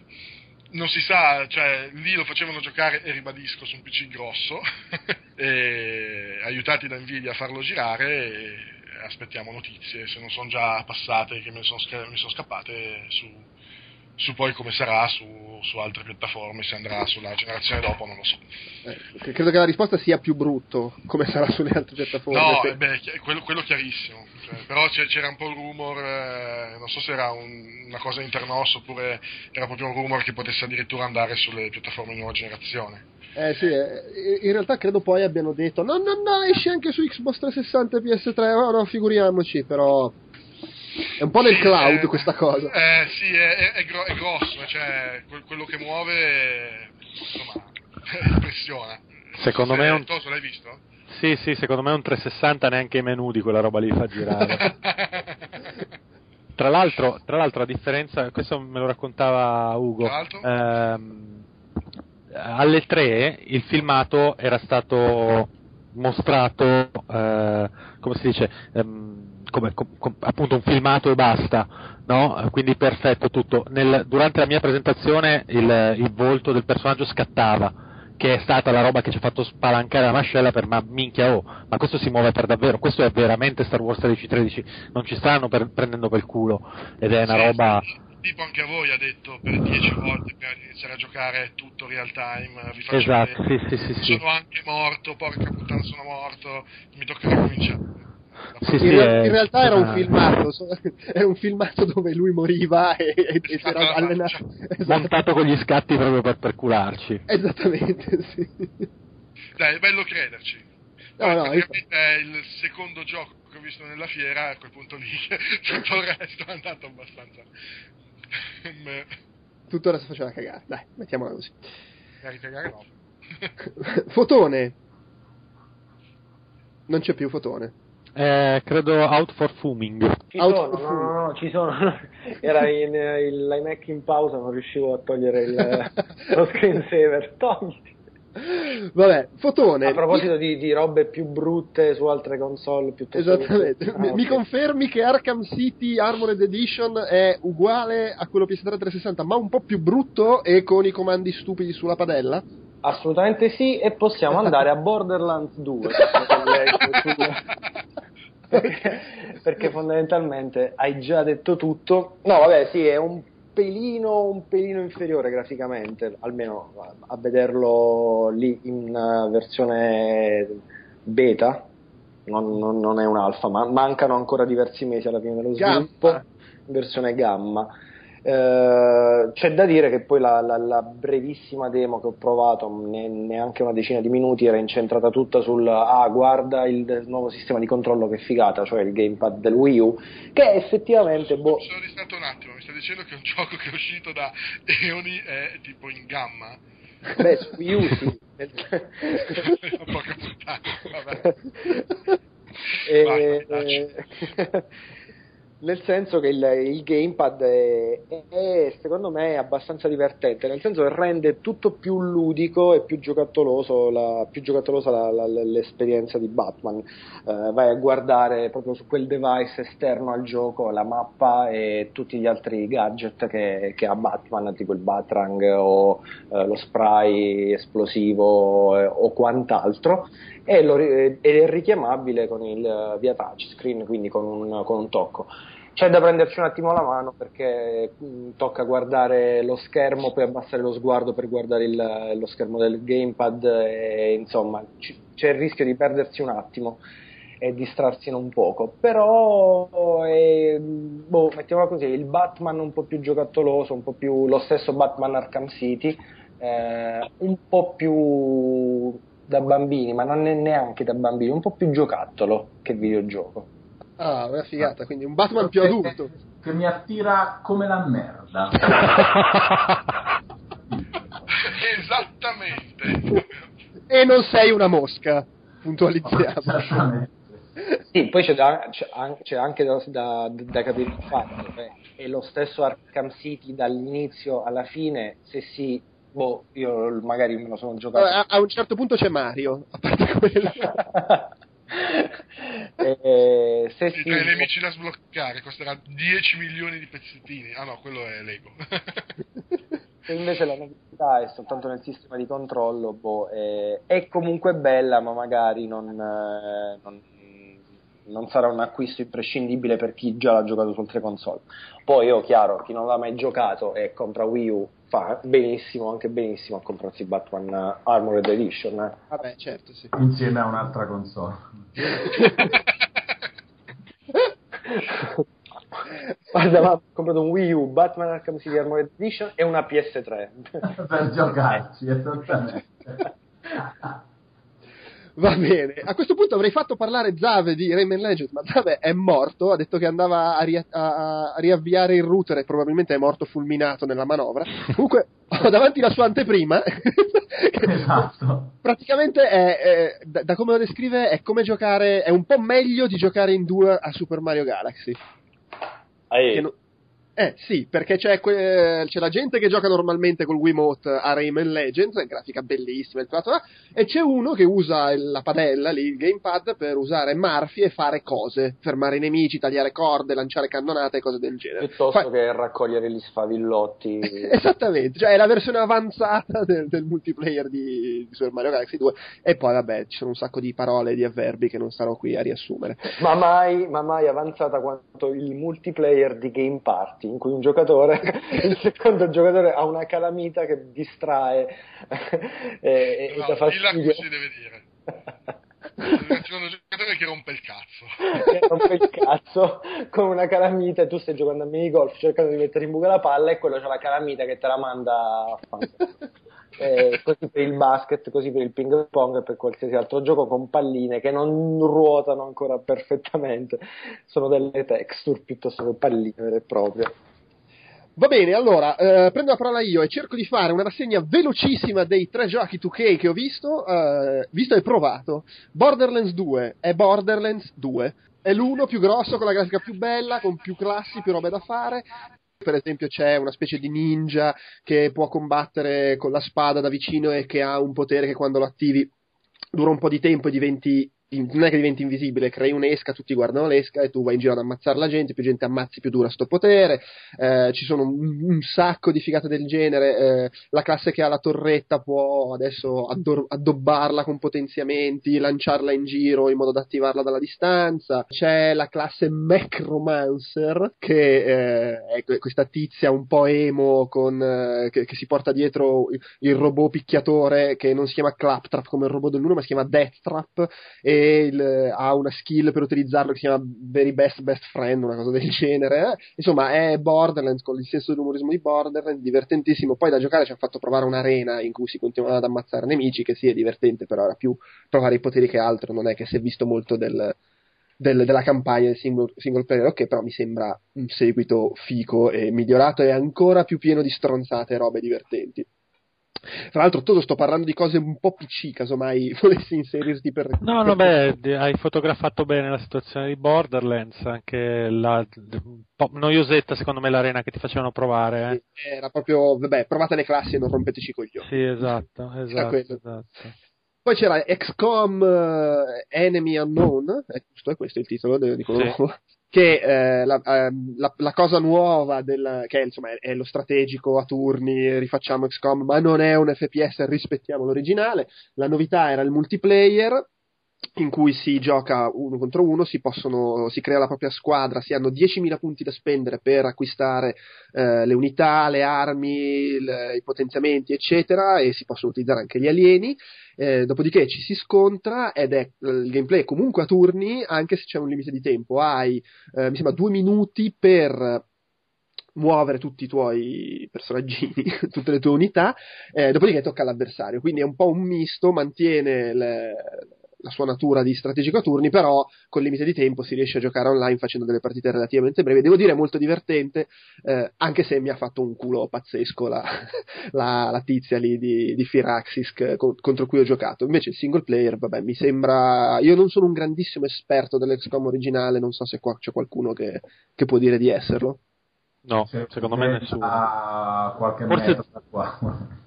Forse Zave. Forse ecco, Zave. sì, sicuramente. Lui ci giocava col Wiimote. Però vabbè, da, da, come me lo ricordo e da quello che ho visto mi sembra rispettare abbastanza l'XCOM originale, ovviamente modernizzato, un po' spettacolarizzato, però è un gioco strategico a turni, ci sono tutte le cose che si ricordano di XCOM, la, la base da gestire, eh, catturi gli alieni, gli, gli studi gli alieni, la tecnologia aliena per creare nuove armi, c'è il fatto fondamentale della squadra costituita da singoli uomini che fai crescere nel tempo e che se ti schiattano sono morti e andati e quindi c'è un po' quella tensione lì, l'atmosfera è veramente molto fica, poi vabbè io ho provato le prime tre missioni in single player, quindi chiaramente erano molto tutorial, molto guidate da vedere poi andando avanti come si sviluppa, però secondo me è promettente e potrebbe essere un, un raro caso di reboot che non fa incazzare i fan del gioco originale. Ultima cosa che ho visto è NBA 2K13, che vabbè, è fighissimo come al solito. Eh, hanno messo un nuovo sistema di controllo che sullo stick analogico di destra adesso si, si fanno i dribbling, e, mentre per tirare c'è ancora il tiro con l'analogica destra, ma bisogna tenere premuto un tasto dorsale e mi sembra insomma funzionare bene. Eh, beh, poi chiaramente si sono fatte tutte le solite abbaiate, intelligenza artificiale migliorata, il tipo sosteneva che non si può più cittare eh, capendo che schema sta facendo il computer e andandosi a posizionare dove andrà la palla perché lui se ne accorge e la passa da un'altra parte. E, e poi c'è stato l'annuncio di alla Gamescom che ci sarà il Dream Team, il tipo ha detto che è tutto merito di Jay-Z che ha telefonato ai singoli giocatori del Dream Team originale per convincerli a partecipare. E per esempio Charles Barkley è la prima volta che c'è in un NBA 2K. Eh, infatti l'anno scorso c'era fra le squadre storiche i Sixers eh, di Charles Barkley senza Charles Barkley e vabbè era un po' una stronzata.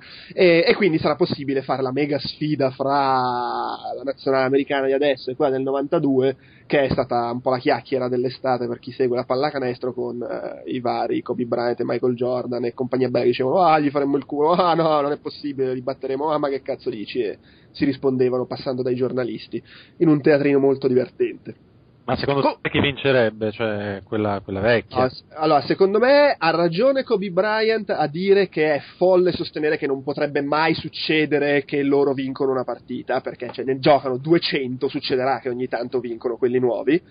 Detto questo, Uh, è detto che si può sostenere, eh, però nel 92 Larry Bird e, e, coso, e, e Magic Johnson erano vecchi, mentre questi sono giovani e forti, ma secondo me vincono sempre comunque quelli del 92. Primo perché eh, dopo 10 minuti che sta giocando contro Michael Jordan a LeBron James viene la diarrea, comincia a cacarsi sotto. Ma al di là di quello, eh, quelli di adesso non, non hanno i lunghi e, e, quelli di allora avevano il, tipo quattro dei più forti fra la grande, cioè c'era Malone, eh, Robinson, Charles Barkley e, e, e, coso, e Patrick Ewing a, all'apice della carriera e si è visto nella finale delle Olimpiadi di quest'anno che Pau Gasol metteva in difficoltà la nazionale di adesso, figurati quei quattro, cioè devono chiamare l'esercito per fermarli. Quindi secondo me vince nettamente la nazionale di allora.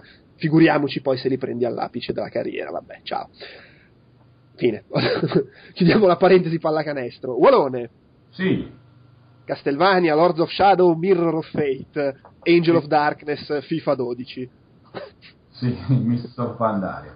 Eh, ehm, Eh, sì, è un gioco che tra l'altro in questi giorni hanno rimandato all'inizio del 2013 perché i giocatori devono lavorarci un po' di più.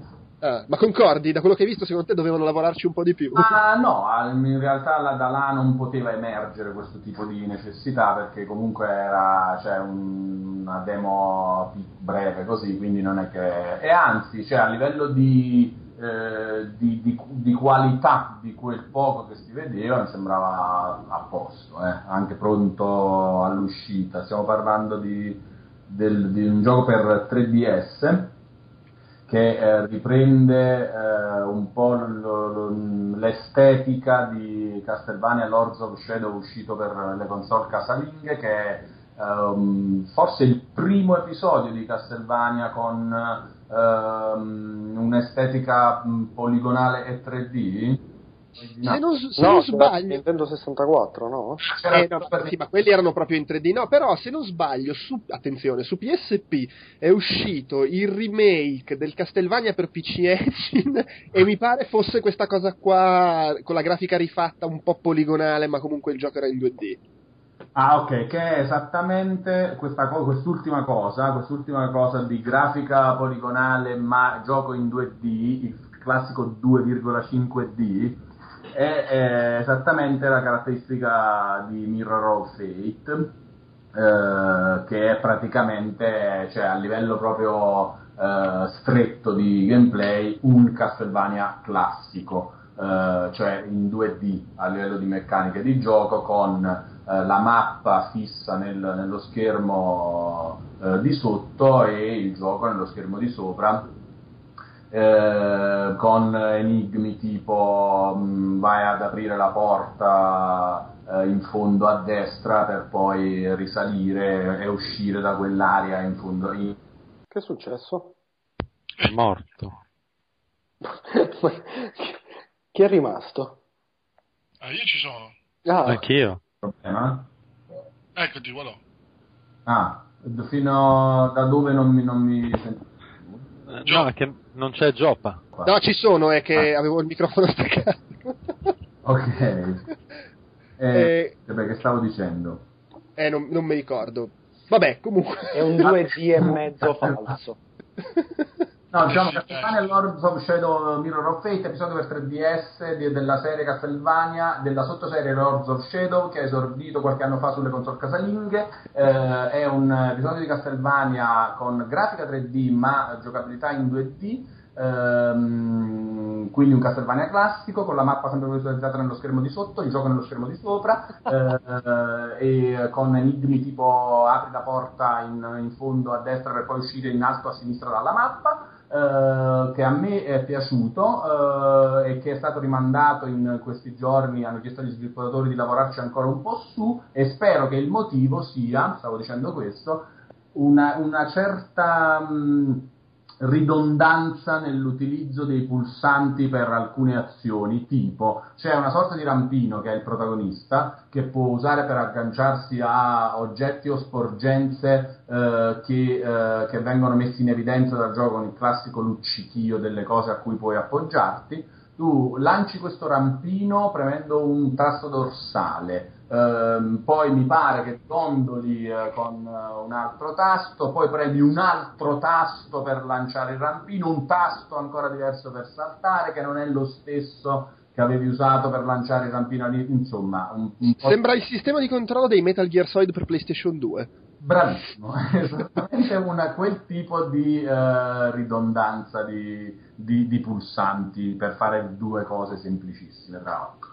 Ehm, quindi magari se, se, hanno rinviato l'uscita del gioco all'inizio del 2013 per mettere a posto queste cose, hanno fatto bene. Se mettono a posto queste cose viene fuori un, un ottimo Castlevania, secondo me.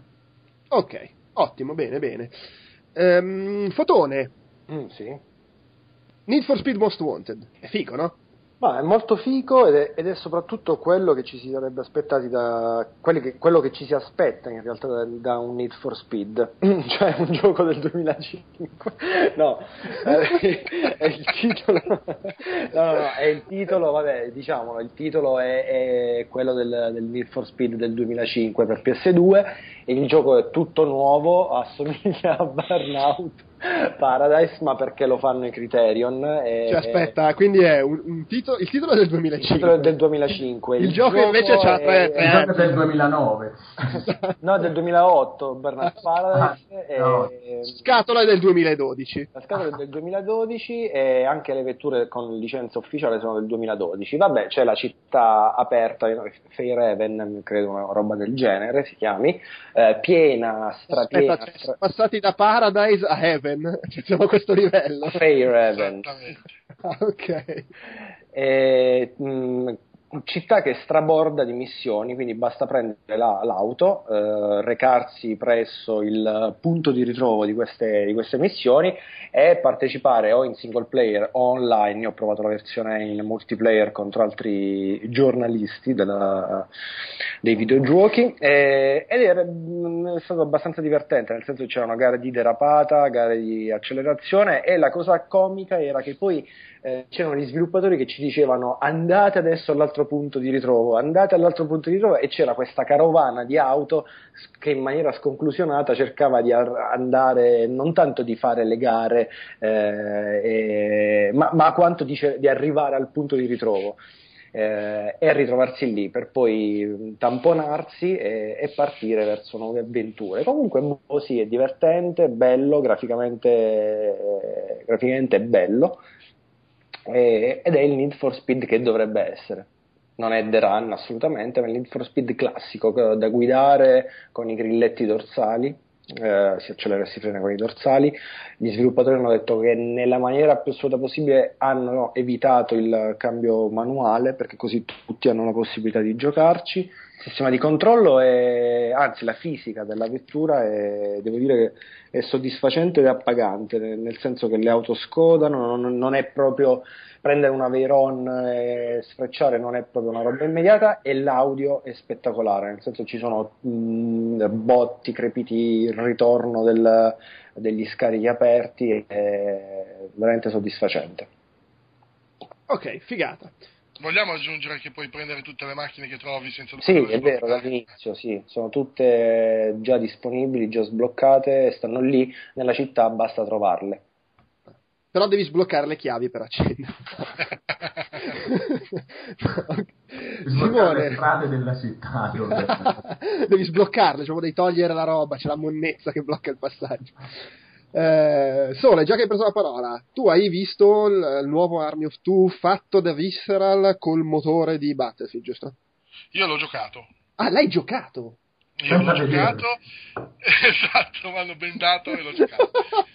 l'ho giocato e mi sono divertito un sacco. Ammesso che io non ho giocato l'Army of Two precedente, bello, nel senso che è molto, ovviamente molto coop eh, con, con, il tizio con cui giocavo, un altro giornalista, ci siamo divertiti a approcciare le varie, le varie sparatorie, che per, per poi di questo si tratta, in maniera intelligente, mettiamo 25.000 virgolette, e, ed è bello perché ti premia, ti premia se tu aggiri il nemico, se uno ti copre, se, se vai e fai le cose strane, per quanto tu possa inventare comunque in una situazione del genere, e vai a caricare questa barra che una volta carica ti dà questa sorta di modalità berserk in cui tu poi diventi una bestia, si rallenta il tempo tipo ballet time e distruggi ma distruggi male tipo tutti i nemici.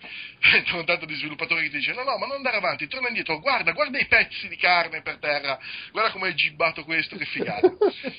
E mi sono molto divertito devo dire e quindi mm, lo aspetto. Ti dico non, non me aspettavo un granché perché io appunto non avendo giocato il primo avendo letto peste corna o quasi invece perché no?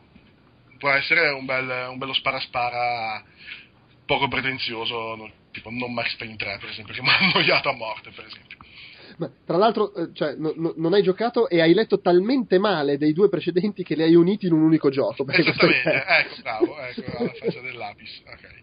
Ok. Walone e Toso, proprio parlatevi uno sopra l'altro e, e diteci se sono belli FIFA e PES.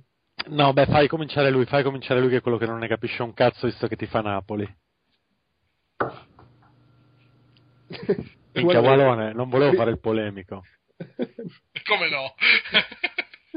Walone è morto. Walone sta, sta, scrivendo cose in chat, ma eh, non, non, parla. L'abbiamo perso. E allora ne parla Toso. Eh, Toso, tocca a te. Vai. Toso, parlaci di FIFA e PES. E in realtà non, non è molto... che parla, perché... Fantastico sto fatto. No, Walo, Walo, dimmi tu cosa ne pensi di FPS, perché io poi magari paio schierato.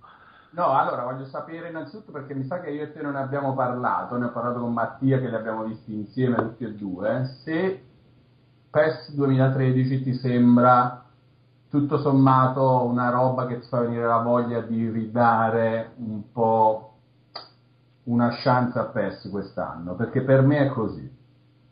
Mm, per me meno, nel senso che sono abbastanza annoiato dal fatto che tutti gli anni si aspetti l'anno buono per la rinascita, in realtà eh, cioè, la rinascita sì si intra- cioè, quest'anno è, è, meglio dell'anno scorso, ma non ho abbastanza tempo da, uh, da, per giocare due titoli calcistici e quindi gioco direttamente quello bello.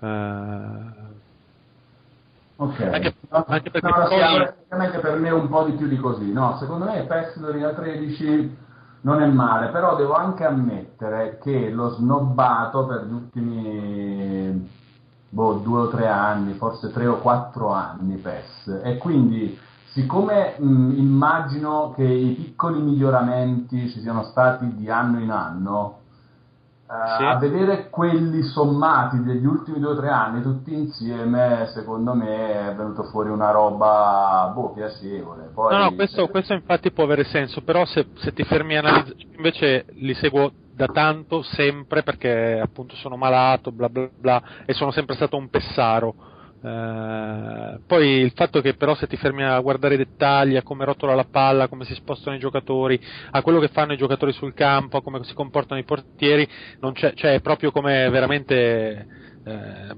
giocare Paullo contro Juventus eh, per me.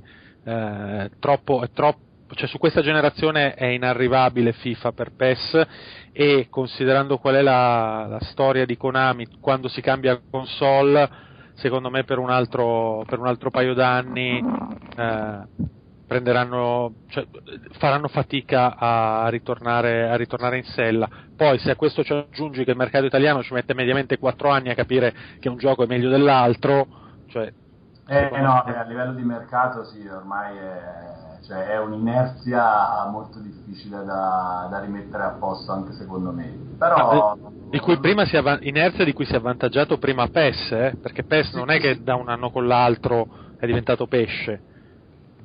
No, no, no, no, a livello di vendite, no, no, per niente. Secondo me è successo dopo appunto due o tre anni che esatto. invece pesce rispetto a FIFA a livello di gioco a livello di gioco.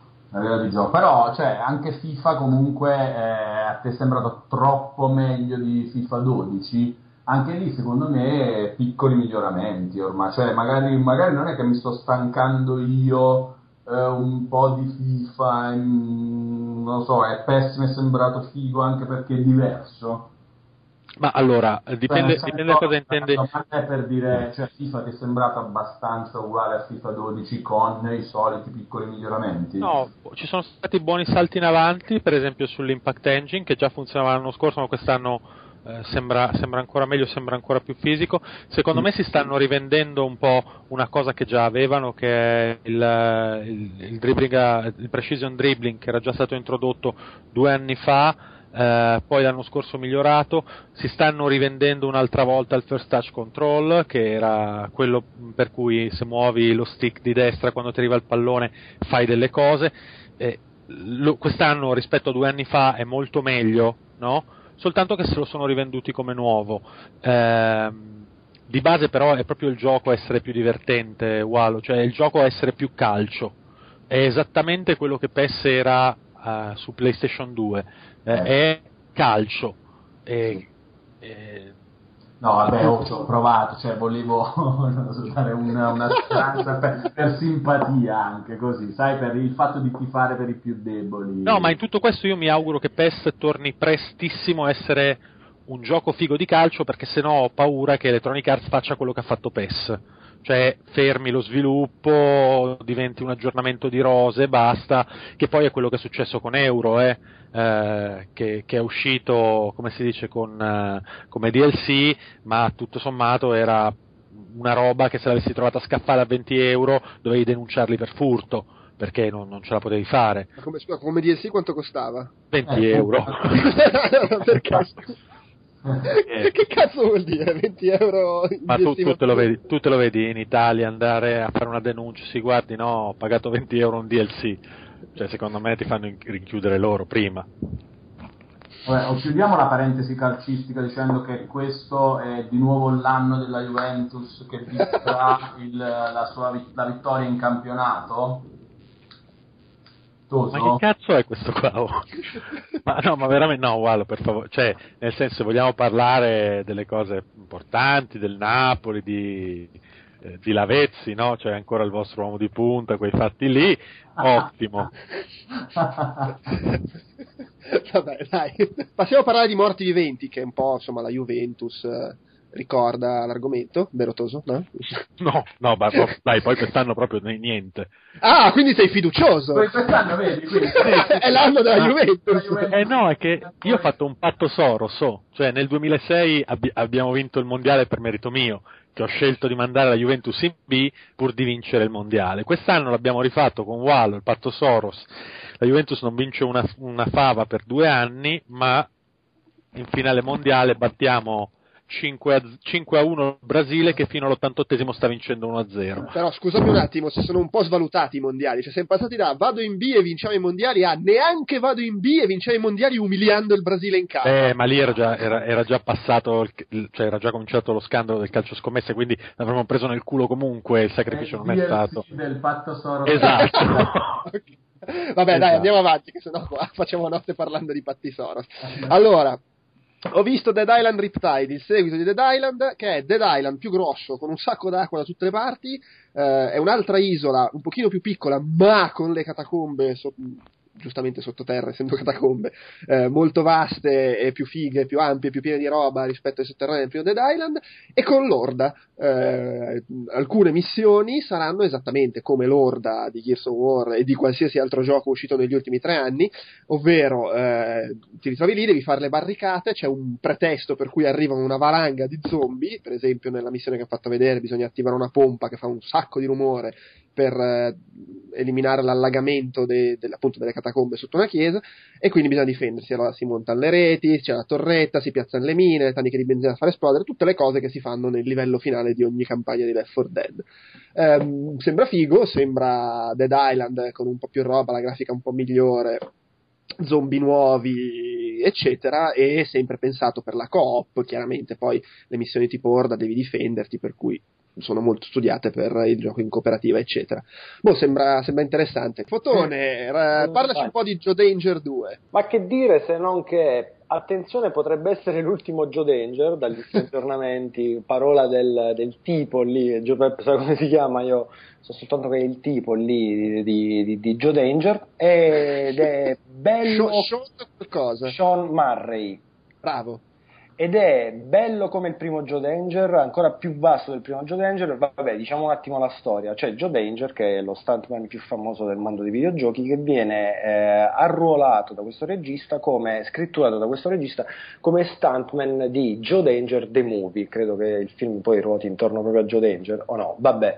Il fatto sta che non è, un gio- non è un film, ma è un giochino assolutamente divertente, ma non è neanche un giochino perché poi al di là dell'apparenza così colorata e puffettosa e giocattolosa, si scopre che c'è un, uh, un racing puzzle game, platform game decisamente tosto, nel senso che va imparato quasi a memoria, a suon di try e retry, eh, a suon di capitomboli e ci sono un sacco, un sacco di nuovi mezzi di trasporto, jetpack, sci, eh, motoslite, monocicli e quant'altro, eh, inseguimenti con la polizia, insomma roba hollywoodiana ed è il sistema di controllo è ancora ottimo come nel primo capitolo, ad eccezione forse del jetpack che è un po' forse troppo eh, nervoso e schizofrenico. Eh, per il resto è veramente un grandissimo gioco eh, che insomma sarà venduto a un prezzo eh, ridicolo, inferiore a quello di certi altri DLC che, che, di cui stavate parlando prima, io non vi ascoltavo neanche. ok. Simone, ci sei? Ci sono. Comunque oggi voglio un, un ecco. elogio alla, alla, mia connessione super stabile. Stai andando alla grande, è per questo che fanno cacare tutti. Bravo, bravissimo.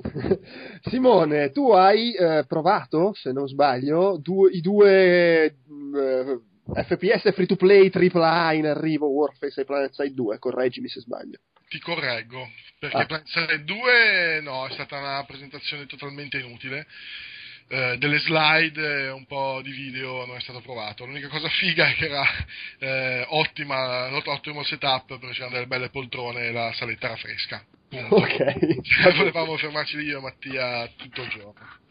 Invece Warface è invece, secondo me fichissimo, mi sono divertito anche di tanto a provarlo, eh, a parte molto bello da vedere, eh, sembra quel classico gioco multiplayer cooperativo che non devi studiarti 100 cose prima di giocare, ti scegli una classe, vai dentro e spari, succedono cose, arriva un sacco di gente, spari, eh, un bel ritmo, non è la classica cosa ad arene chiuse dove dici vabbè ho ammazzato tutti, vado avanti, ma continuano a succedere cose mentre tu vai avanti.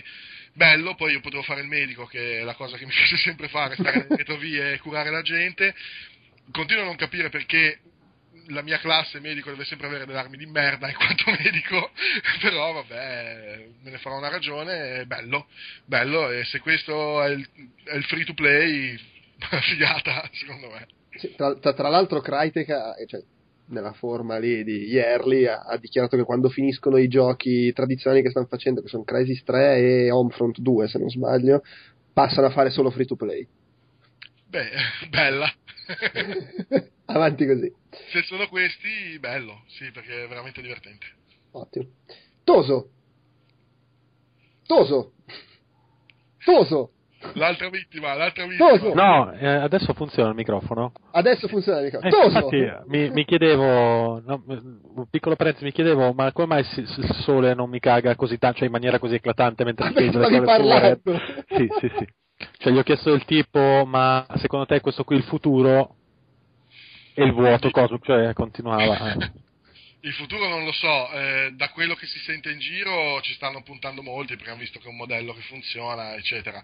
Che sia il futuro direi di no, come non è il futuro magari mobile, eh, visto che è una domanda che è ricorrente. È un'altra cosa eh, che magari nell'immediato si, si, accompagnerà alle cose solite e poi vediamo.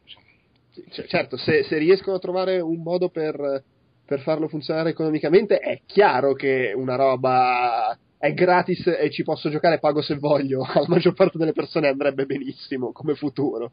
Eh no, penso di sì. Però ti dico, se dovessimo deciderlo a vederlo adesso, no, è un filone nuovo interessante, interessante che non esca fuori magari dai giochini social, da queste cose qua che magari a noi non, insomma, non ci fanno tanto eh, divertire o cose così, eh, vedere questo applicato a uno sparatutto di quel tipo bello eh, mi sembra interessante, poi quello che sarà sarà.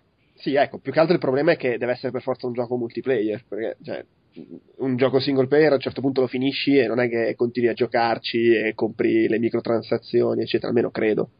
Sì, diciamo che mi riesce complicato adesso che lo fai notare no? pensare a un gioco single player che possa basarsi su questo modello. Sì, o quantomeno un gioco single player tradizionale. Cioè, per esempio, Dead Space 3, Toso.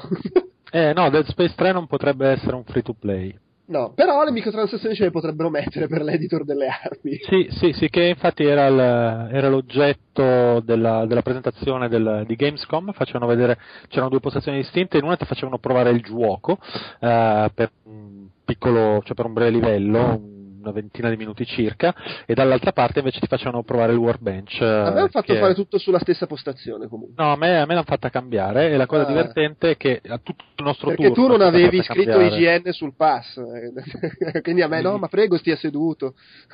Sì, sì, sì, e invece ti hanno fatto giocare solo col workbench tutto il tempo, non te ne sei accorto.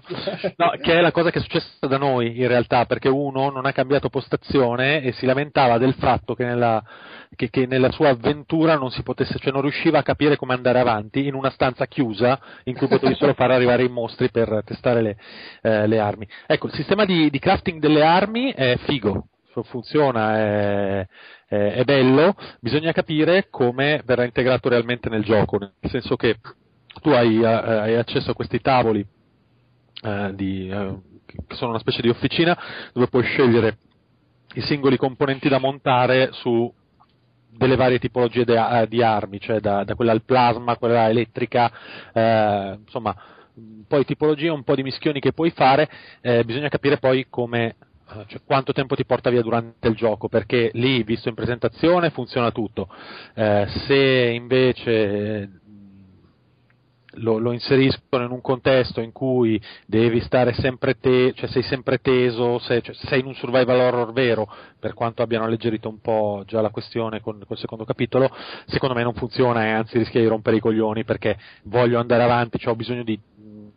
cioè, ne- diventerebbe una safe house eh, di Left 4 Dead senza avere le caratteristiche reali di una safe house perché no- non sarebbe credibile. Cioè che non vengo attaccato perché sono a un bancone da lavoro. Mi sembra un po' una puttanata quella. Vabbè, ma, ma lì è, è- è- voglio dire, comunque in Dead Space ci sono le stanze di salvataggio dove sai che non ti succede mai un cazzo. Sì, ma eh, le- cioè, a quello che, che si vedeva, questi, que- questi bench erano sparsi in giro per, per il livello, ne, potevi ne incontravi uno subito, eh, dove però avevi un canalone da cui ti arrivavano dei mostri, cioè insomma non Ma era- quello lì però ha detto il tipo che era un livello fatto apposta per far provare l'editor, le armi Eh, e usarle eh. poi a valanga sui mostri.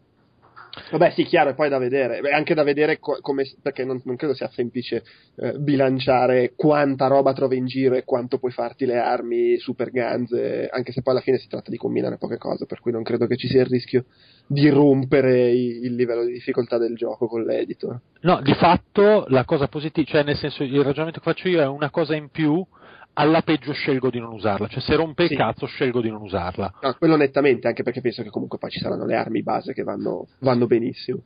E, no, ecco, per- io direi anche due parole sull'altra metà della presentazione che era la demo Damage Control. No, guardate, è ancora un gioco horror. perché era tutta, a parte l'inizio un po' spettacolare, era tutta corridoi bui, mostri che saltano fuori, corridoi bui e, e- e avanti così per mezz'ora e a un certo punto un enigma per far vedere no no ma anche qua c'è ancora la, è come Dead Space 1 c'è l'astronave in cui non succede un cazzo a parte il mostro che esce dalla grata Vero, vero, vero, vero, vero. E però sarebbe interessante capire come saranno bilanciati alla fine questi elementi. Detto questo, eh, a me i primi due sono piaciuti da matti, ma proprio da matti, eh, e quindi sono, sono- sono quasi un fanboy de- della serie. Sì, no, poi secondo me sono proprio divertenti da giocare e sono convinto che lo sarà anche il 3. Eh, secondo me non è neanche una faccenda di, me- di- di un gioco troppo d'azione perché secondo me comunque al di là poi di quanto effettivamente d'azione è Dead Space fin dal primo episodio c'è stato un sacco di azione, non è mai stato Silent Hill voglio dire, No, l'azione no, c'era. sono d'accordo. È chiaro che, devo dire, nell'ottica del com'è di solito Dead Space, vedere che combatti contro dei soldati umani e c'è il sistema di copertura un minimo m'ha stranito anche a me. Però, boh, vabbè, vedremo. Eh, Sì, secondo me però la, cioè, la principale differenza è che mentre nel primo Isaac era proprio uno sfigato, ma di quelli, cioè, di quelli che ma cosa cazzo ci fa questo qui? Eh, Eh, Era il meccanico. Esatto, appunto. Nel secondo diventa è un, cioè, un personaggio già tosto. Secondo me c'è il rischio veramente che il personaggio che arrivi a interpretare sia overpowered. Bello però il fatto che ci sia il co-op, eh, cioè l'altro personaggio sempre eh, che si può usare. Figo, figo, mi piace. Sì, che però non è fra le palle come il Resident Evil 5. Esatto, bravissimo, bravissimo, bravissimo. Esattamente, va bene. Eh, allora, io qua ho scritta The Walking Deadpool, credo sia una correzione di Walone. Esattamente. Eh, cerco di raccontare velocemente i due giochi su licenza che tra l'altro ho visto assieme a Walone in Activision. Allora, uno è appunto The Walking Dead, il gioco is- mh, basato sulla licenza della serie TV, non del fumetto. Quindi universo distaccato rispetto al gioco di Telltale. È, un, è, è ambientato pr- prima della serie TV, quando il protagonista Rick era ancora in coma, e in pratica racconta il viaggio dei due fratelli Dixon, i redneck che, che piacciono tanto a grandi e piccini che seguono il telefilm, eh, l'uomo con la balestra e l'uomo che a un certo punto perde una mano, e devono raggiungere. A...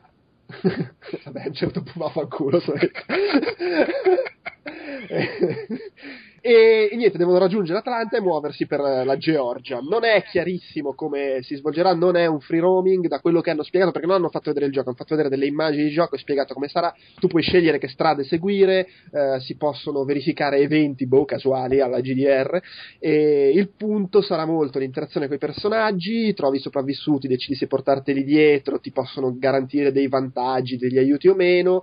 Eh, non è chiaro quanto saranno approfonditi i rapporti con questi altri personaggi. La cosa, le fasi di gioco vere e proprie saranno un po' tipo FPS eh, in eh, luoghi specifici, non so, vai in giro per il paesino, vai al supermercato a far provviste, roba del genere, con gli zombie fra le palle.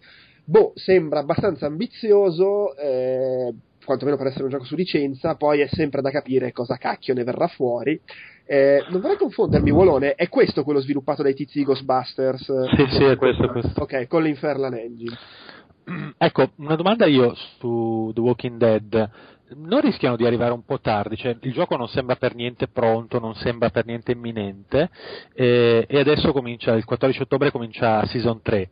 Mm. Mm. Beh, però se, la, se, il telefilm continua, l, come dire, il, il trend che ha avuto fino adesso non, credo sia un problema perché cioè, ogni puntata che fanno ascolta triplo, al triplo degli ascolti della precedente se vanno avanti così non, non, non ci sarà mai il così momento aumenteranno la popolazione della terra.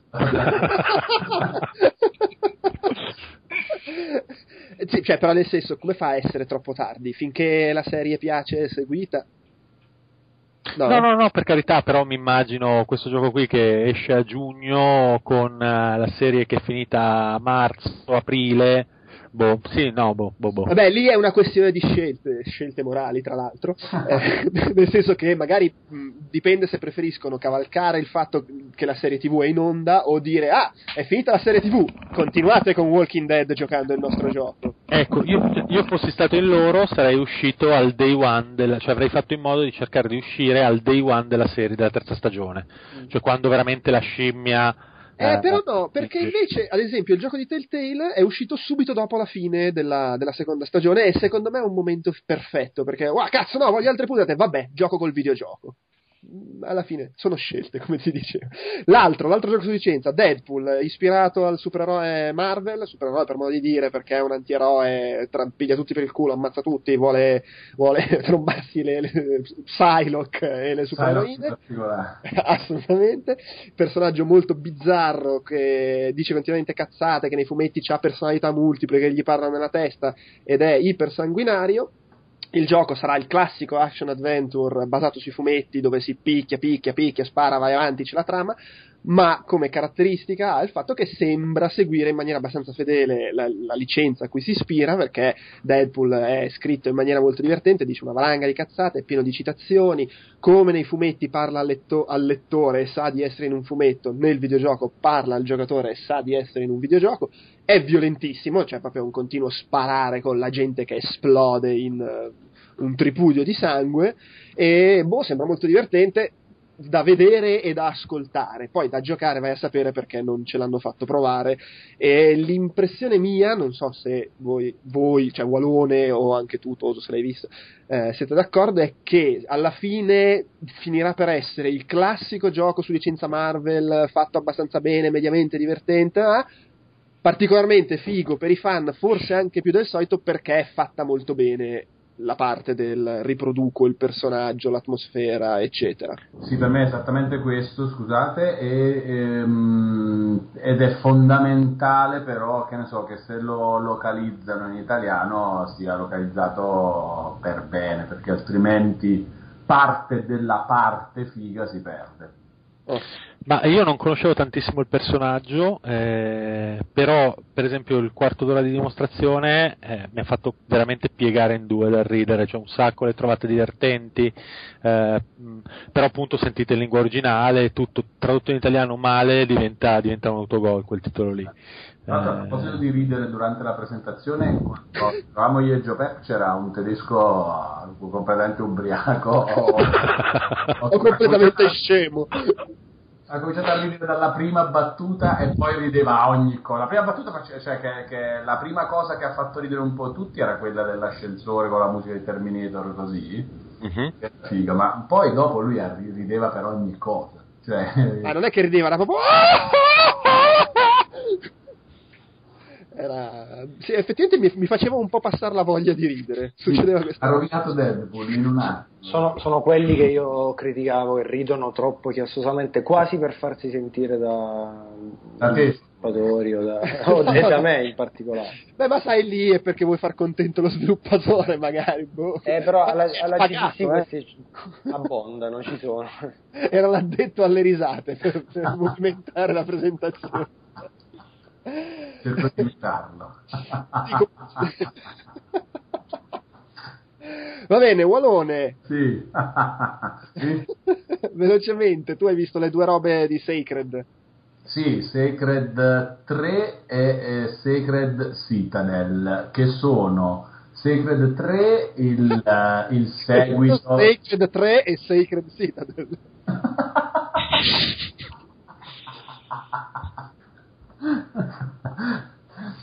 che sono Secret Te, probabilmente Secret Season, e il seguito di Secret, Secret 2, guarda caso, eh, completamente ehm, rifaccio, cioè nel senso che, che, prende una direzione completamente diversa rispetto a Secret 2, ehm, soprattutto a livello qualitativo, mi sembra di poter dire anche dal poco che, che ci hanno fatto vedere Soprattutto c'era questa cosa carina, mentre facevano vedere tutto, tutti orgogliosi i tizi di sempre Deep Silver loro, vero? Eh, sì.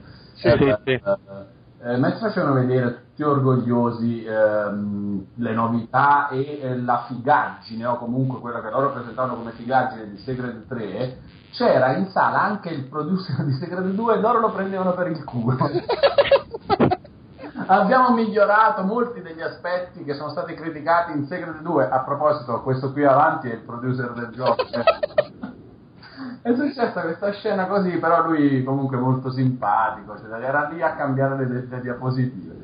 Ehm, Secret, Secret 3 eh, molto più action oriented rispetto al 2 eh, con un, una bella grafica, fine parliamo di un clone di Diablo, per, per farla molto breve, eh, con la possibilità di giocare in multiplayer da 1 a 4, cioè da, da 1 single player a fino a 4 giocatori in multiplayer, con un'intenzione brutalmente dichiarata di restituire importanza all'abilità del giocatore sottraendola a quella delle armi sempre più potenti che prendi dai loot dei nemici che uccidi. Questo ovviamente è tutto da vedere e, e secondo me, se posso dire la mia in generale sulle robe del genere, è tutto da vedere anche se ai giocatori di, questo, di questa tipologia di giochi possa piacere una roba del genere perché alla fine uno da un clone di Diablo si aspetta che, che trova le armi potenti e diventa più potente, secondo me. Comunque, mm, che sia un blef o meno, o che ci sia qualcosa di vero sul fatto eh, che il focus di Secret 3 è sull'abilità del giocatore piuttosto che su, cioè, um, anziché sulle armi, lo vedremo. Uh, sono diverse classi che si possono utilizzare, ce ne hanno mostrate due, un picchiatore una sorta di picchiatore guerriero e una, una tipa sciamana mistica, così, e ehm, ci hanno mostrato... Una sciamannata. Sciamannata. Ci hanno mostrato insieme anche per farci vedere come, ci, eh, come funzionano alcuni degli attacchi o delle mosse cooperative che è possibile fare, eh, per sottolineare l'importanza di un party composto da diverse classi e del modo in cui queste possono interagire tra di loro. Uh, non male, secondo me non male, nettamente meglio uh, di Secret 2, cioè nettamente meglio la presentazione di Secret 3 uh, rispetto a giocare Secret 2 quindi un bel passo in avanti. Come, come testimonia il, il, tipo di Secret 2 che è stato ridotto al rango di gira diapositive. Ma eh, in tutto questo, visto che è stato tirato fuori Diablo, il uh, ma Torchlight 2, cioè di cui ho visto un logo solo in fiera e no, i ragazzi di Runic sono a casa a finirlo, minchia, ma quando cazzo esce? Sì, in effetti la, la data d'uscita che segna su Steam estate 2020 sta un attimo per scadere, cioè manca poco ormai alla fine del... Sì, è una bella domanda, cioè, ed è una giusta osservazione qui per gli amanti del genere Diablo. Per gli amanti del genere giuste osservazioni. Secret Citadel invece è un, uh, un gioco abbastanza diverso nel, nel, nell'universo di, di, Sacred, però è un picchiaduro a scorrimento vecchio stile con uh, sia grafica sia meccanica bidimensionale, la grafica cartunesca. Uh, tra l'altro, se non ho capito male, il character design tra, di entrambi i giochi, ma poi soprattutto di Sacred Citadel, che comunque è effettivamente disegnato proprio, eh, è curato da un gruppo di eh, disegnatori eh, gestiti da Diego Malara, magari qualche volta glielo chiediamo meglio questo fatto che me l'ha detto di sfuggita proprio lì alla, alla Gamescom eh, quindi è roba italiana, ecco, era questa la cosa che volevo sottolineare. Il, il character design dei, dei due, di questi due Sacred e quello di Secret Citadel, tra l'altro, è veramente figo, abbastanza sfizioso, molto cartunesco. Il gioco è appunto un picchiaduro a scorrimento tipo Golden Axe, come sottolineato anche proprio dai ragazzi di Silver che hanno detto a un certo punto quando è uscito una mount nel gioco ha detto eh no il gioco è molto simile a Golden Axe eh, noi queste cose che, che, sembrano proprio Golden Axe le abbiamo fatte apposta perché ci piace Golden Axe sappiamo che vi piace Golden Axe. Ed è eh, credo si, mm, si, possa giocare credo in eh, tre eh, massimo perché proprio sul schermo eh, comparivano tre ehm, barre di energia relative a tre diversi personaggi e, e tre sono anche le classi eh, sceglibili all'inizio del, del gioco. Eh, niente, un po', un, po' Castle Crasher eh, questa roba qua, secondo me non a quel livello di figaggine, però insomma da, eh, sempre provenendo da Sacred 2 il continuo di, di, di questa, anzi del brand tra Secret 3 e Secret Citadel secondo me è, merita attenzione, merita attenzione. Ah, sarà ovviamente un gioco per Xbox Live, e, um, Xbox Live Arcade e PlayStation Network, oltre che per Steam, mentre Secret 3 è una roba retail, in scatolata, gioco normale. Ok. Fotone! Sì. Fotone. Allora, io non so se c'erano appuntamenti a porte chiuse per vedere chissà quali meravigliose e incredibili cose di Metal Gear Rising Revengeance, ma noi che siamo operai della stampa specializzata siamo andati non a farci la coda perché siamo corsi lì alle 9 e non c'era nessuno a parte noi, a provare Metal Gear Rising Revenge Giungia nella part- nell'area pubblica della Gamescom. Esattamente, la, o, o, meglio detto l'affetta cose. L'affetta, cu- Perché... la, l'affetta cose. L'affetta cose che ti permette di tagliare tutto, ma proprio tutto. Ah, non è vero, non si può tagliare tutto. Beh, ma quasi tutto, principalmente i cocomeri, ma anche i furgoni, anche, anche, le persone. Solo che poi comunque puoi tagliare tutto ma non triturarlo, nel, nel senso rimane molto poligonale, poligonosa la, la, roba che vai a tagliare. Anche il cocomero sì, a un certo punto esplode, ma comunque sono 3-4 forme geometriche che poi si rompono e così succede anche con i nemici e con i furgoni perché fondamentalmente con Rising si possono tagliare cocomeri, nemici e furgoni.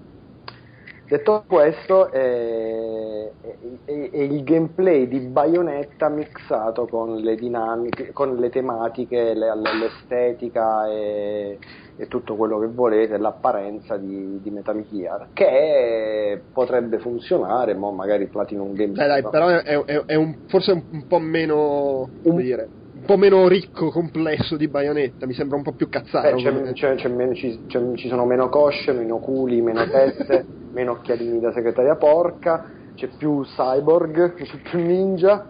Eh, sì, è anche un po' meno estremo e meno, ovviamente non c'è nulla di, di autoironico, divertente, eh, autoreferenziale come magari può, può per, permettersi Bayonetta Uh, però la dinamica è quella lì del, dell'hack and slash super caotico e super uh, uh, con un minimo di, di, di, tecnica magari richiesta oddio anche Bayonetta effettivamente richiede Bayonetta. molta tecnica anche qui vabbè ricorre la, la necessità di imparare a, a dosare no, beh, è bello il fatto che quando rallenti puoi controllare con l'analogico la spada e dai sì. le, le, spadate se vuoi puoi metterti a, a ritagliare le sagome sì, eh, belle anche le, le, le, le, sequenze interattive, ad esempio l'ultima della demo era quella in cui si saltava sui missili lanciati da un elicottero per distruggere il motore dell'elicottero eh, e finire la demo. Eh, ovviamente non è il classico Metal Gear, ma nessuno si aspettava il classico Metal Gear, è una roba hack and slash con l'aspetto di un Metal Gear e potrebbe anche piacermi eh, okay. Tra l'altro su questa cosa di... che piacerà agli altri, a me piace, potrebbe piacere. Tra l'altro su questa cosa di nessuno si aspettava il solito Metal Gear, però devo dire che a me ha fatto abbastanza ridere quando, eh, cioè dopo due anni, ah, facciamo un Metal Gear Action dove si affetta tutto, e tutti erano tranquilli, poi ho detto, ah, lo fa Platinum, oh, ma come io mi aspettavo il solito Metal Gear, ma... ma come? Vabbè, comunque. Io mi aspettavo il solito Bayonetta, quindi già che sarà il solito Metal, non è il solito Metal Gear, sarò, sarò felice. Okay. Allora, siccome Sole dice che gli sta per morire la batteria, giusto Sole? Giusto. Allora, eh, prima che tu defugga, parliamo un attimino di Oculus Rift che eh, siamo andati a provare assieme. Sì. Eh, dai, comincia tu che non parli tipo da tre quarti d'ora. Ma andava benissimo. Eh. Oculus Rift, che cos'è? È un visore 3D eh, di quelli che ti metti sulla testa e vedi tutto intorno così, che dopo altri 150 tentativi sembra finalmente funzionare.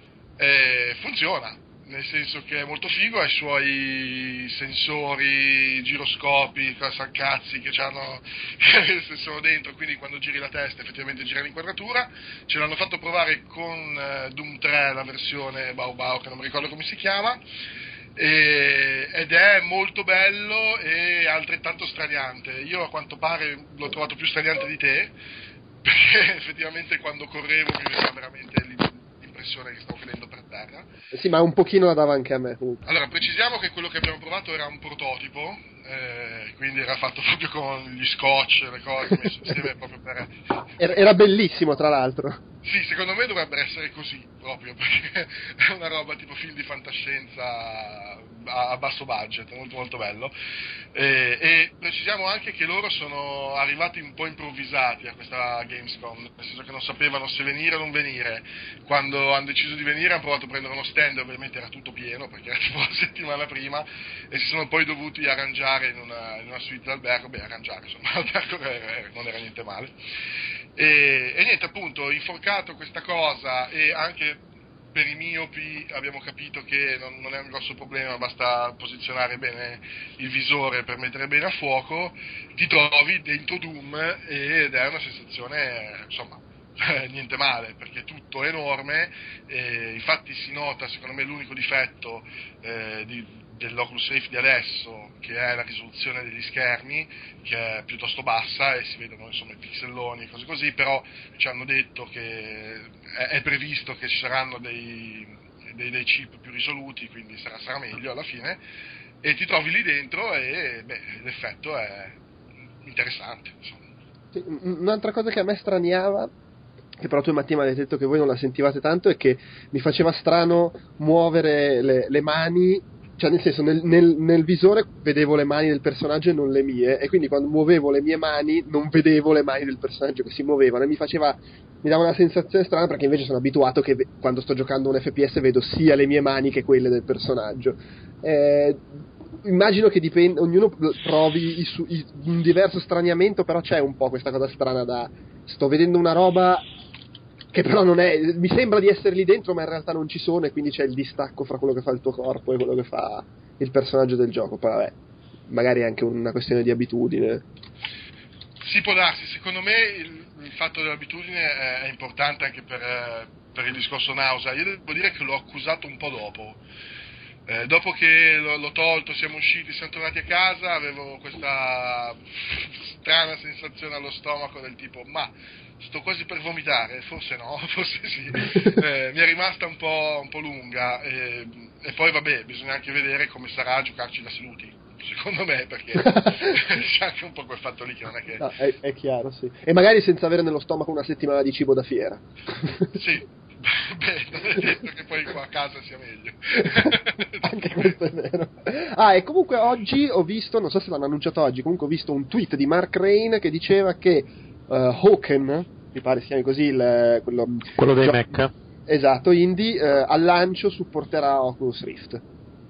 Il che presumo voglia dire che Oculus Rift uscirà in tempo per il lancio di Hawken, non lo so, o magari avrà già il supporto per quando poi verrà lanciata la periferica. O magari che spostano Hawken anche può voler dire un sacco di cose. Ah, comunque al momento gira su PC, eh, hanno detto che gli piacerebbe farlo girare anche su console, ma difficilmente su quelle attuali si può riuscire perché comunque pesa parecchio a livello hardware. Sì, sì, eh, sottolineiamo il fatto che appunto deve essere supportato, cioè è una cosa che lui può prendere, so, un'immagine, farne una stereoscopia per, per conto suo, no, cioè deve essere proprio il gioco che prevede l'utilizzo di questa periferica specificamente e quindi lì c'è, c'è, un po' il dubbio perché sappiamo che poi queste cose qua tendenzialmente magari vengono supportate da due o tre giochi all'inizio, poi si vede come va e se non va magari molto molto bene poi piano piano vanno, vanno nel dimenticatoio, ne abbiamo viste tante di controller, schermetti e cose del genere così. Quindi boh. Eh, speriamo, speriamo, di no perché la cosa è molto bella e loro sono molto simpatici, quindi sarebbe carino se, se funzionasse. Pensa a giocare con quel coso in testa e col Kinect. Finisci giù dal balcone. E sì, è al posto del controller il move. Va bene, eh, abbiamo quasi concluso. Walone. Sì. Allora, qua scritta c'è una cosa che si chiama LOTR-MOBA. sì, ovvero Lord of the Rings e poi c'è una parte che manca nel, negli acronimi Guardians of Middle Earth ehm, che è un MOBA, cioè Multiplayer Online Battle Arena, il genere che nasce dal, da Dota, Defend, Defense of the Ancients, il mod per Warcraft 3 amatoriale che ha avuto un successo strepitoso è diventato uno dei giochi multiplayer online più giocati prima di Call of Duty. Tra l'altro quindi è Lotr Gome MOBA. esattamente, esattamente. E, ehm, e niente, ed è, ha la particolarità di essere il primo MOBA classico per console, perché uh, dopo, uh, il, dopo, quel famoso mod per Warcraft 3, che poi in realtà che, che cazzo sono i MOBA? Sono uh, Warcraft 3, che chi l'ha giocato ricorderà essere uno strategico in tempo reale con la particolarità di avere gli eroi che erano più fighi delle truppe normali eh, che salivano di livello durante la partita. Uh, il MOBA è Warcraft 3 solo con gli eroi e le truppe normali uh, mandate avanti a ondate da, uh, dall'intelligenza artificiale. Ogni giocatore ha un eroe e lo, lo controlla e ehm, le partite sono generalmente di 5 contro 5 giocatori su una mappa dove bisogna conquistare le postazioni avversarie distruggendole. Quindi questa parte degli RTS è, è rimasta. Uh, ce ne sono tantissimi di famosi adesso per, per PC tipo League of Legends uh, e simili.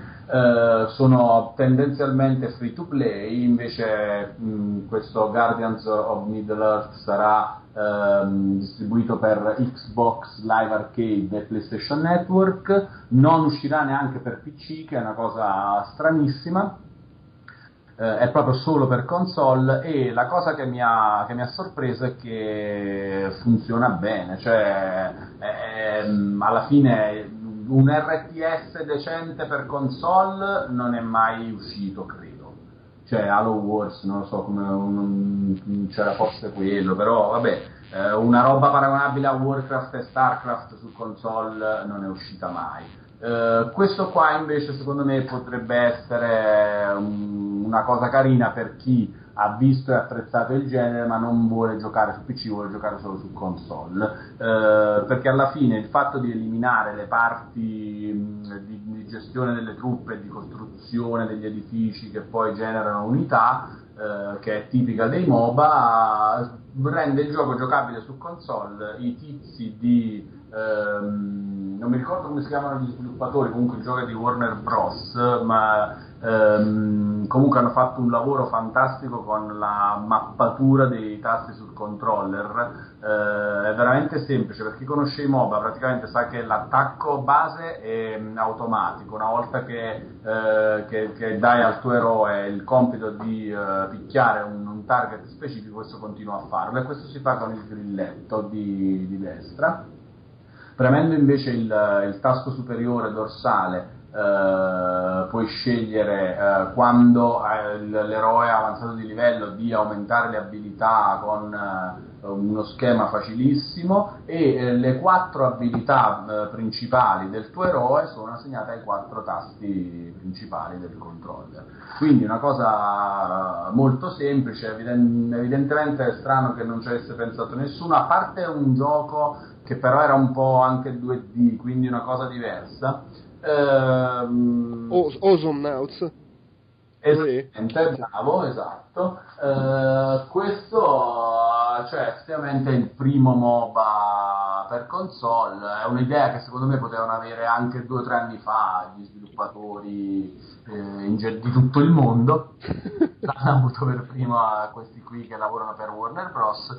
E, ehm, e, niente, poi vabbè, sfruttando la licenza del, del, Signore degli Anelli, che comunque schifo non farà molti, voglio dire, cioè guidi controlli Gandalf, Gollum, Galadriel, Sauron, ah, io ho preso Sauron ed era uh, abbastanza figo, come, come molto, molto tosto, uh, non però... Uh, necessariamente lento come capita ai personaggi che in genere sono dei picchiatori, picchiatori duri, anzi c'è un, un, bellissimo teletrasporto tipo il blink dei, dei maghi di, di, World of Warcraft che è utilissimo quando stai prendendo mazzate in mezzo agli altri eroi, sotto la torre avversaria, con le truppe avversarie. È tipo la schivata. Mi è piaciuto, questo qua mi è piaciuto soprattutto perché non mi aspettavo insomma, di trovare una, una roba così PC fatta così decentemente bene su console. Va bene. Fra l'altro, eh, quindi, come dicevi, su console non è mai uscito niente di eh, paragonabile a Warcraft e Starcraft, però su Nintendo 64 è uscito Starcraft. Sì, che secondo me non è...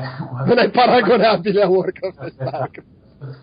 ok, va bene, concludiamo con quello che da molti è stato eletto a gioco della fiera, gioco più ganzo della fiera, per la, seconda, per la, seconda, o terza fiera consecutiva, tra l'altro, eh, e vedo che si inserisce violentemente il Toso, e quindi Toso, introduci l'argomento Dishonored. Introduco l'argomento gioco dell'anno. Uh, Goti, è già go- c'è già l'edizione Goti con questi DLC. E budget, ah, con i DLC. Eh. e, niente, appunto, a parte che già è la, seconda, no, la terza fiera in cui si vede Dishonored. Il gioco dell'anno della Juventus. Devi morire, guarda, devi morire.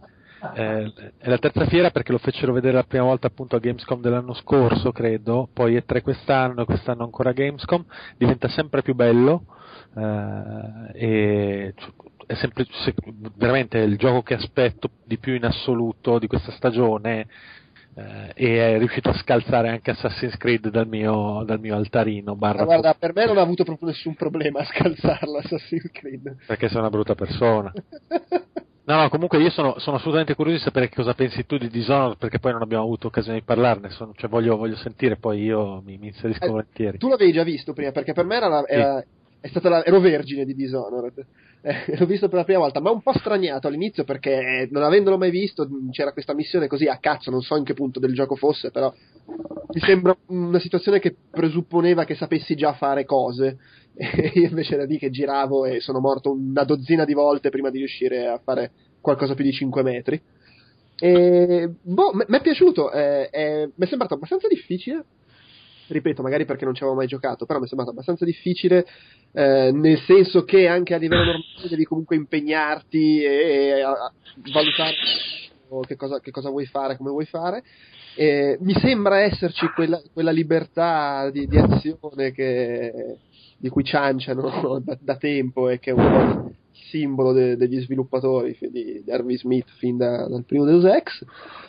Mi piace un sacco lo stile un po', un po', bizzarro, surreale dei personaggi e delle ambientazioni che mescola queste cose, lì, i robottoni enormi che vengono un po' da City 17 con questi personaggi che invece volendo ricordano un pochino Bioshock. Eh, cioè, gli, ess- gli, esseri umani normali qua sembrano i, ric- i ricombinati di Bioshock. Mm.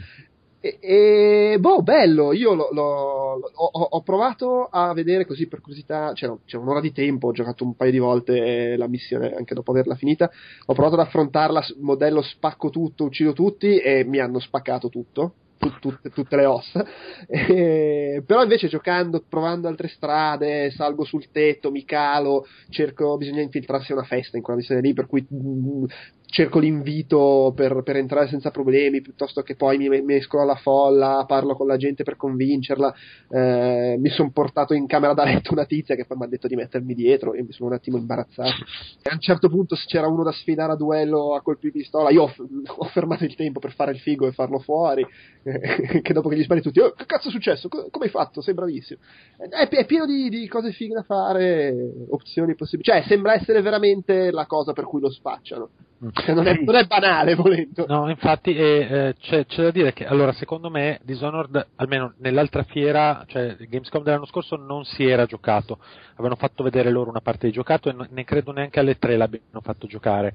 Eh, quindi era la prima volta che, che veniva giocato. Il problema secondo Sembra me... che alle tre l'abbiano fatto giocare, non vorrei... Ah, ok, ok, no, mh, mm, comunque cambia poco, il problema è che appunto nella missione, cioè i poteri del corvo che è il protagonista sono sono una tonnellata tra armi, cioè tra la balestra con i dardi che, che avvelenano, con il dardo normale, piuttosto che eh, insomma appunto altri gingilli, poi ci sono, c'è tutto il set di poteri, sono veramente troppe le cose che ti trovi in mano in quel, in quel punto del gioco. Per sì, esempio, devi, anche, devi, anche, sapere come usarle, il problema secondo me è anche esatto, che tu esatto. dici ah figata posso possedere un tizio, sì però poi cosa ci faccio, quanto tempo lo posso possedere, cioè devi avere dimestichezza. Prima volta che ho usato la possessione ho scoperto che eh, in realtà alla fine della possessione tu ti teletrasporti dietro il tizio e quando, possedendo, quando lo stai possedendo non puoi agire, cioè nel senso ci vai semplicemente in giro, diventa un, un vettore, no? E... Eh, però lo puoi far buttare giù da un ponte, per esempio. Ecco, io non ci ho provato quello, eh, però i ratti sono fighi, cioè, proprio, è tutto bello, è tutto bello. Eh, bisogna vedere come, come, raccontano la storia che hanno in mente, perché farà, ormai è quello che può fare la differenza, è, quel, è solo quello che può rovinare eh, il gioco, perché per il resto c'è. Sì, e poi mi sembra, uh, uh, io una cosa che, sem- che cioè, proprio n- nella mia memoria, anche forse magnificata, però uh, Deus Ex per me era il gioco in cui in linea di massima, se mi, ve- me- mi veniva in mente di provare una cosa, la potevo fare. E- ed è il gioco era molto bravo a farmi capire che cosa potevo e non potevo fare e a non farmi venire neanche voglia di tentare robe che poi sarebbero state impossibili. E mi sembra esattamente quella cosa lì, cioè tutto quello che ho provato a fare si poteva fare. Sì, che, sì, sono d'accordo ed è, ed è, bello, è bello quando provi a fare una roba, anche proprio per dire, ah, vediamo se si può fare sta cazzata, e minchia, si può fare veramente. Eh, ottimo, ottimo. Già ero scimmiato da come me lo raccontavano, dopo averlo provato, wow! Ed esce inizio anno prossimo, no, esce 12, 12 ottobre. 12 ottobre fantastico. L'entusiasmo, è bellissimo. Sì, no, è figata. è un raro caso di gioco che aspetto, che aspetto con passione. Tra l'altro è un raro caso di gioco che non è un seguito, cosa che me lo rende ancora più simpatico. Va bene, abbiamo, abbiamo concluso. Incredibile, dopo due ore e trenta di registrazione abbiamo concluso. Eh, bambini, salutate. Ciao. Ciao. Ciao. Caraibi, Caraibi. Ciao e sul 6% di batteria di soletta salviamo. Ciao ciao. Si chiude qui anche questo Outcast reportage, io spero sia stato interessante ricco di informazioni, anche se ovviamente non abbiamo coperto le due fiere nella, nella loro totalità, ci siamo sicuramente lasciati alle spalle anche qualche gioco importante, però boh, meglio che niente, sono comunque due ore e mezza di chiacchiere. Mi scuso per la qualità audio un po' altalenante, però se le connessioni, i microfoni e quant'altro non collaborano, c'è poco che si possa fare. Vi ricordo comunque che su www.outcast.it trovate il resto della copertura che abbiamo dato alle due fiere di Colonia, sia sotto forma dei filmati che abbiamo registrato giorno per giorno, sia sotto forma di qualche articolo che magari approfondisce un pochino di più e non escludo che arrivi anche qualcos'altro in futuro, magari qualche post mortem sviscerato in maniera un po' più approfondita. Per il momento abbiamo pubblicato, se non sbaglio, solo quello di GoldenEye. E vabbè, poi quando insomma lanceremo finalmente IGN, anche lì troverete dei contenuti al riguardo. Per il resto, il già citato www.outcast.it rimane comunque il sito dove potete andare per trovare tutto quello che ci riguarda, i nostri contatti, i vari modi per seguirci, i nostri altri podcast, audio e video. Vi ricordo anche podcast.outcast.it dove potete scriverci le vostre letterine. Eh, a breve riprenderemo con eh, i soliti Outcast Magazine e Outcast Chiacchiere Borderline e quindi risponderemo ad eventuali domande. Ce ne sono fra l'altro un paio rimaste avanzate perché non c'è mai la persona interrogata. Prima o poi vi risponderemo. Inoltre segnalo sempre www.playersmagazine.it, la rivista in PDF che tratta insomma un po' tutti gli argomenti dello scibile umano, cinema, musica, telefilm e qualsiasi altra roba. C'è, c'è, anche una parte sul sito che ha contenuti diversi, ha la rubrica settimanale di Fulgenzio che eh, rec- micro recensisce i film in uscita, insomma ci sono tante cose interessanti e, e poi ve la devo segnalare perché sennò non ci fanno più pubblicità e la pubblicità è l'anima del commercio, anche se noi con Outcast non ci facciamo i soldi, ma è una frase fatta bella da dire. Ok, direi che uh, ho parlato fin troppo, uh, grazie a chi ci ha ascoltati, non mancate i prossimi appuntamenti, a breve, come ho detto, riprenderemo con i nostri podcast regolari e poi forse, chissà, realizzeremo anche quella benedetta e maledetta monografia di cui vado cianciando ormai da praticamente quasi un anno. Ciao e grazie.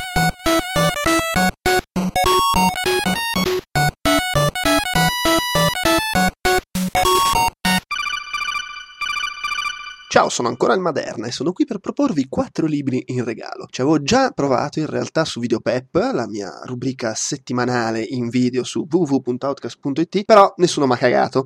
D'altra parte era agosto, la gente era in vacanza, poi c'è sempre il fatto che più gente segue il podcast audio rispetto alle mie scemenze settimanali in video e quindi ho pensato di riprovarci. Se poi nessuno li vuole, se li tiene fotone in libreria. Sono quattro libri, quattro romanzi che ci sono arrivati da multiplayer.it edizione edizioni. Due sono legati a Halo, Halo, Halo, che sono Halo Primordium e Halo Glasslands, o Halo Primordium, vabbè, insomma, quelli. Eh, se li volete, scriveteci a podcast.outcast.it scrivendo, attenzione, una recensione in anticipo sulla fiducia, sul pregiudizio, definitela come vi pare, di Halo 4. Come sarà secondo voi Halo 4? Fate una recensione, proprio una recensione con lo stile di Outcast, quindi titolo, testo, voto, fondamentalmente. E insomma, ehm, eventualmente specificate se ci tenete in particolare a un romanzo o all'altro.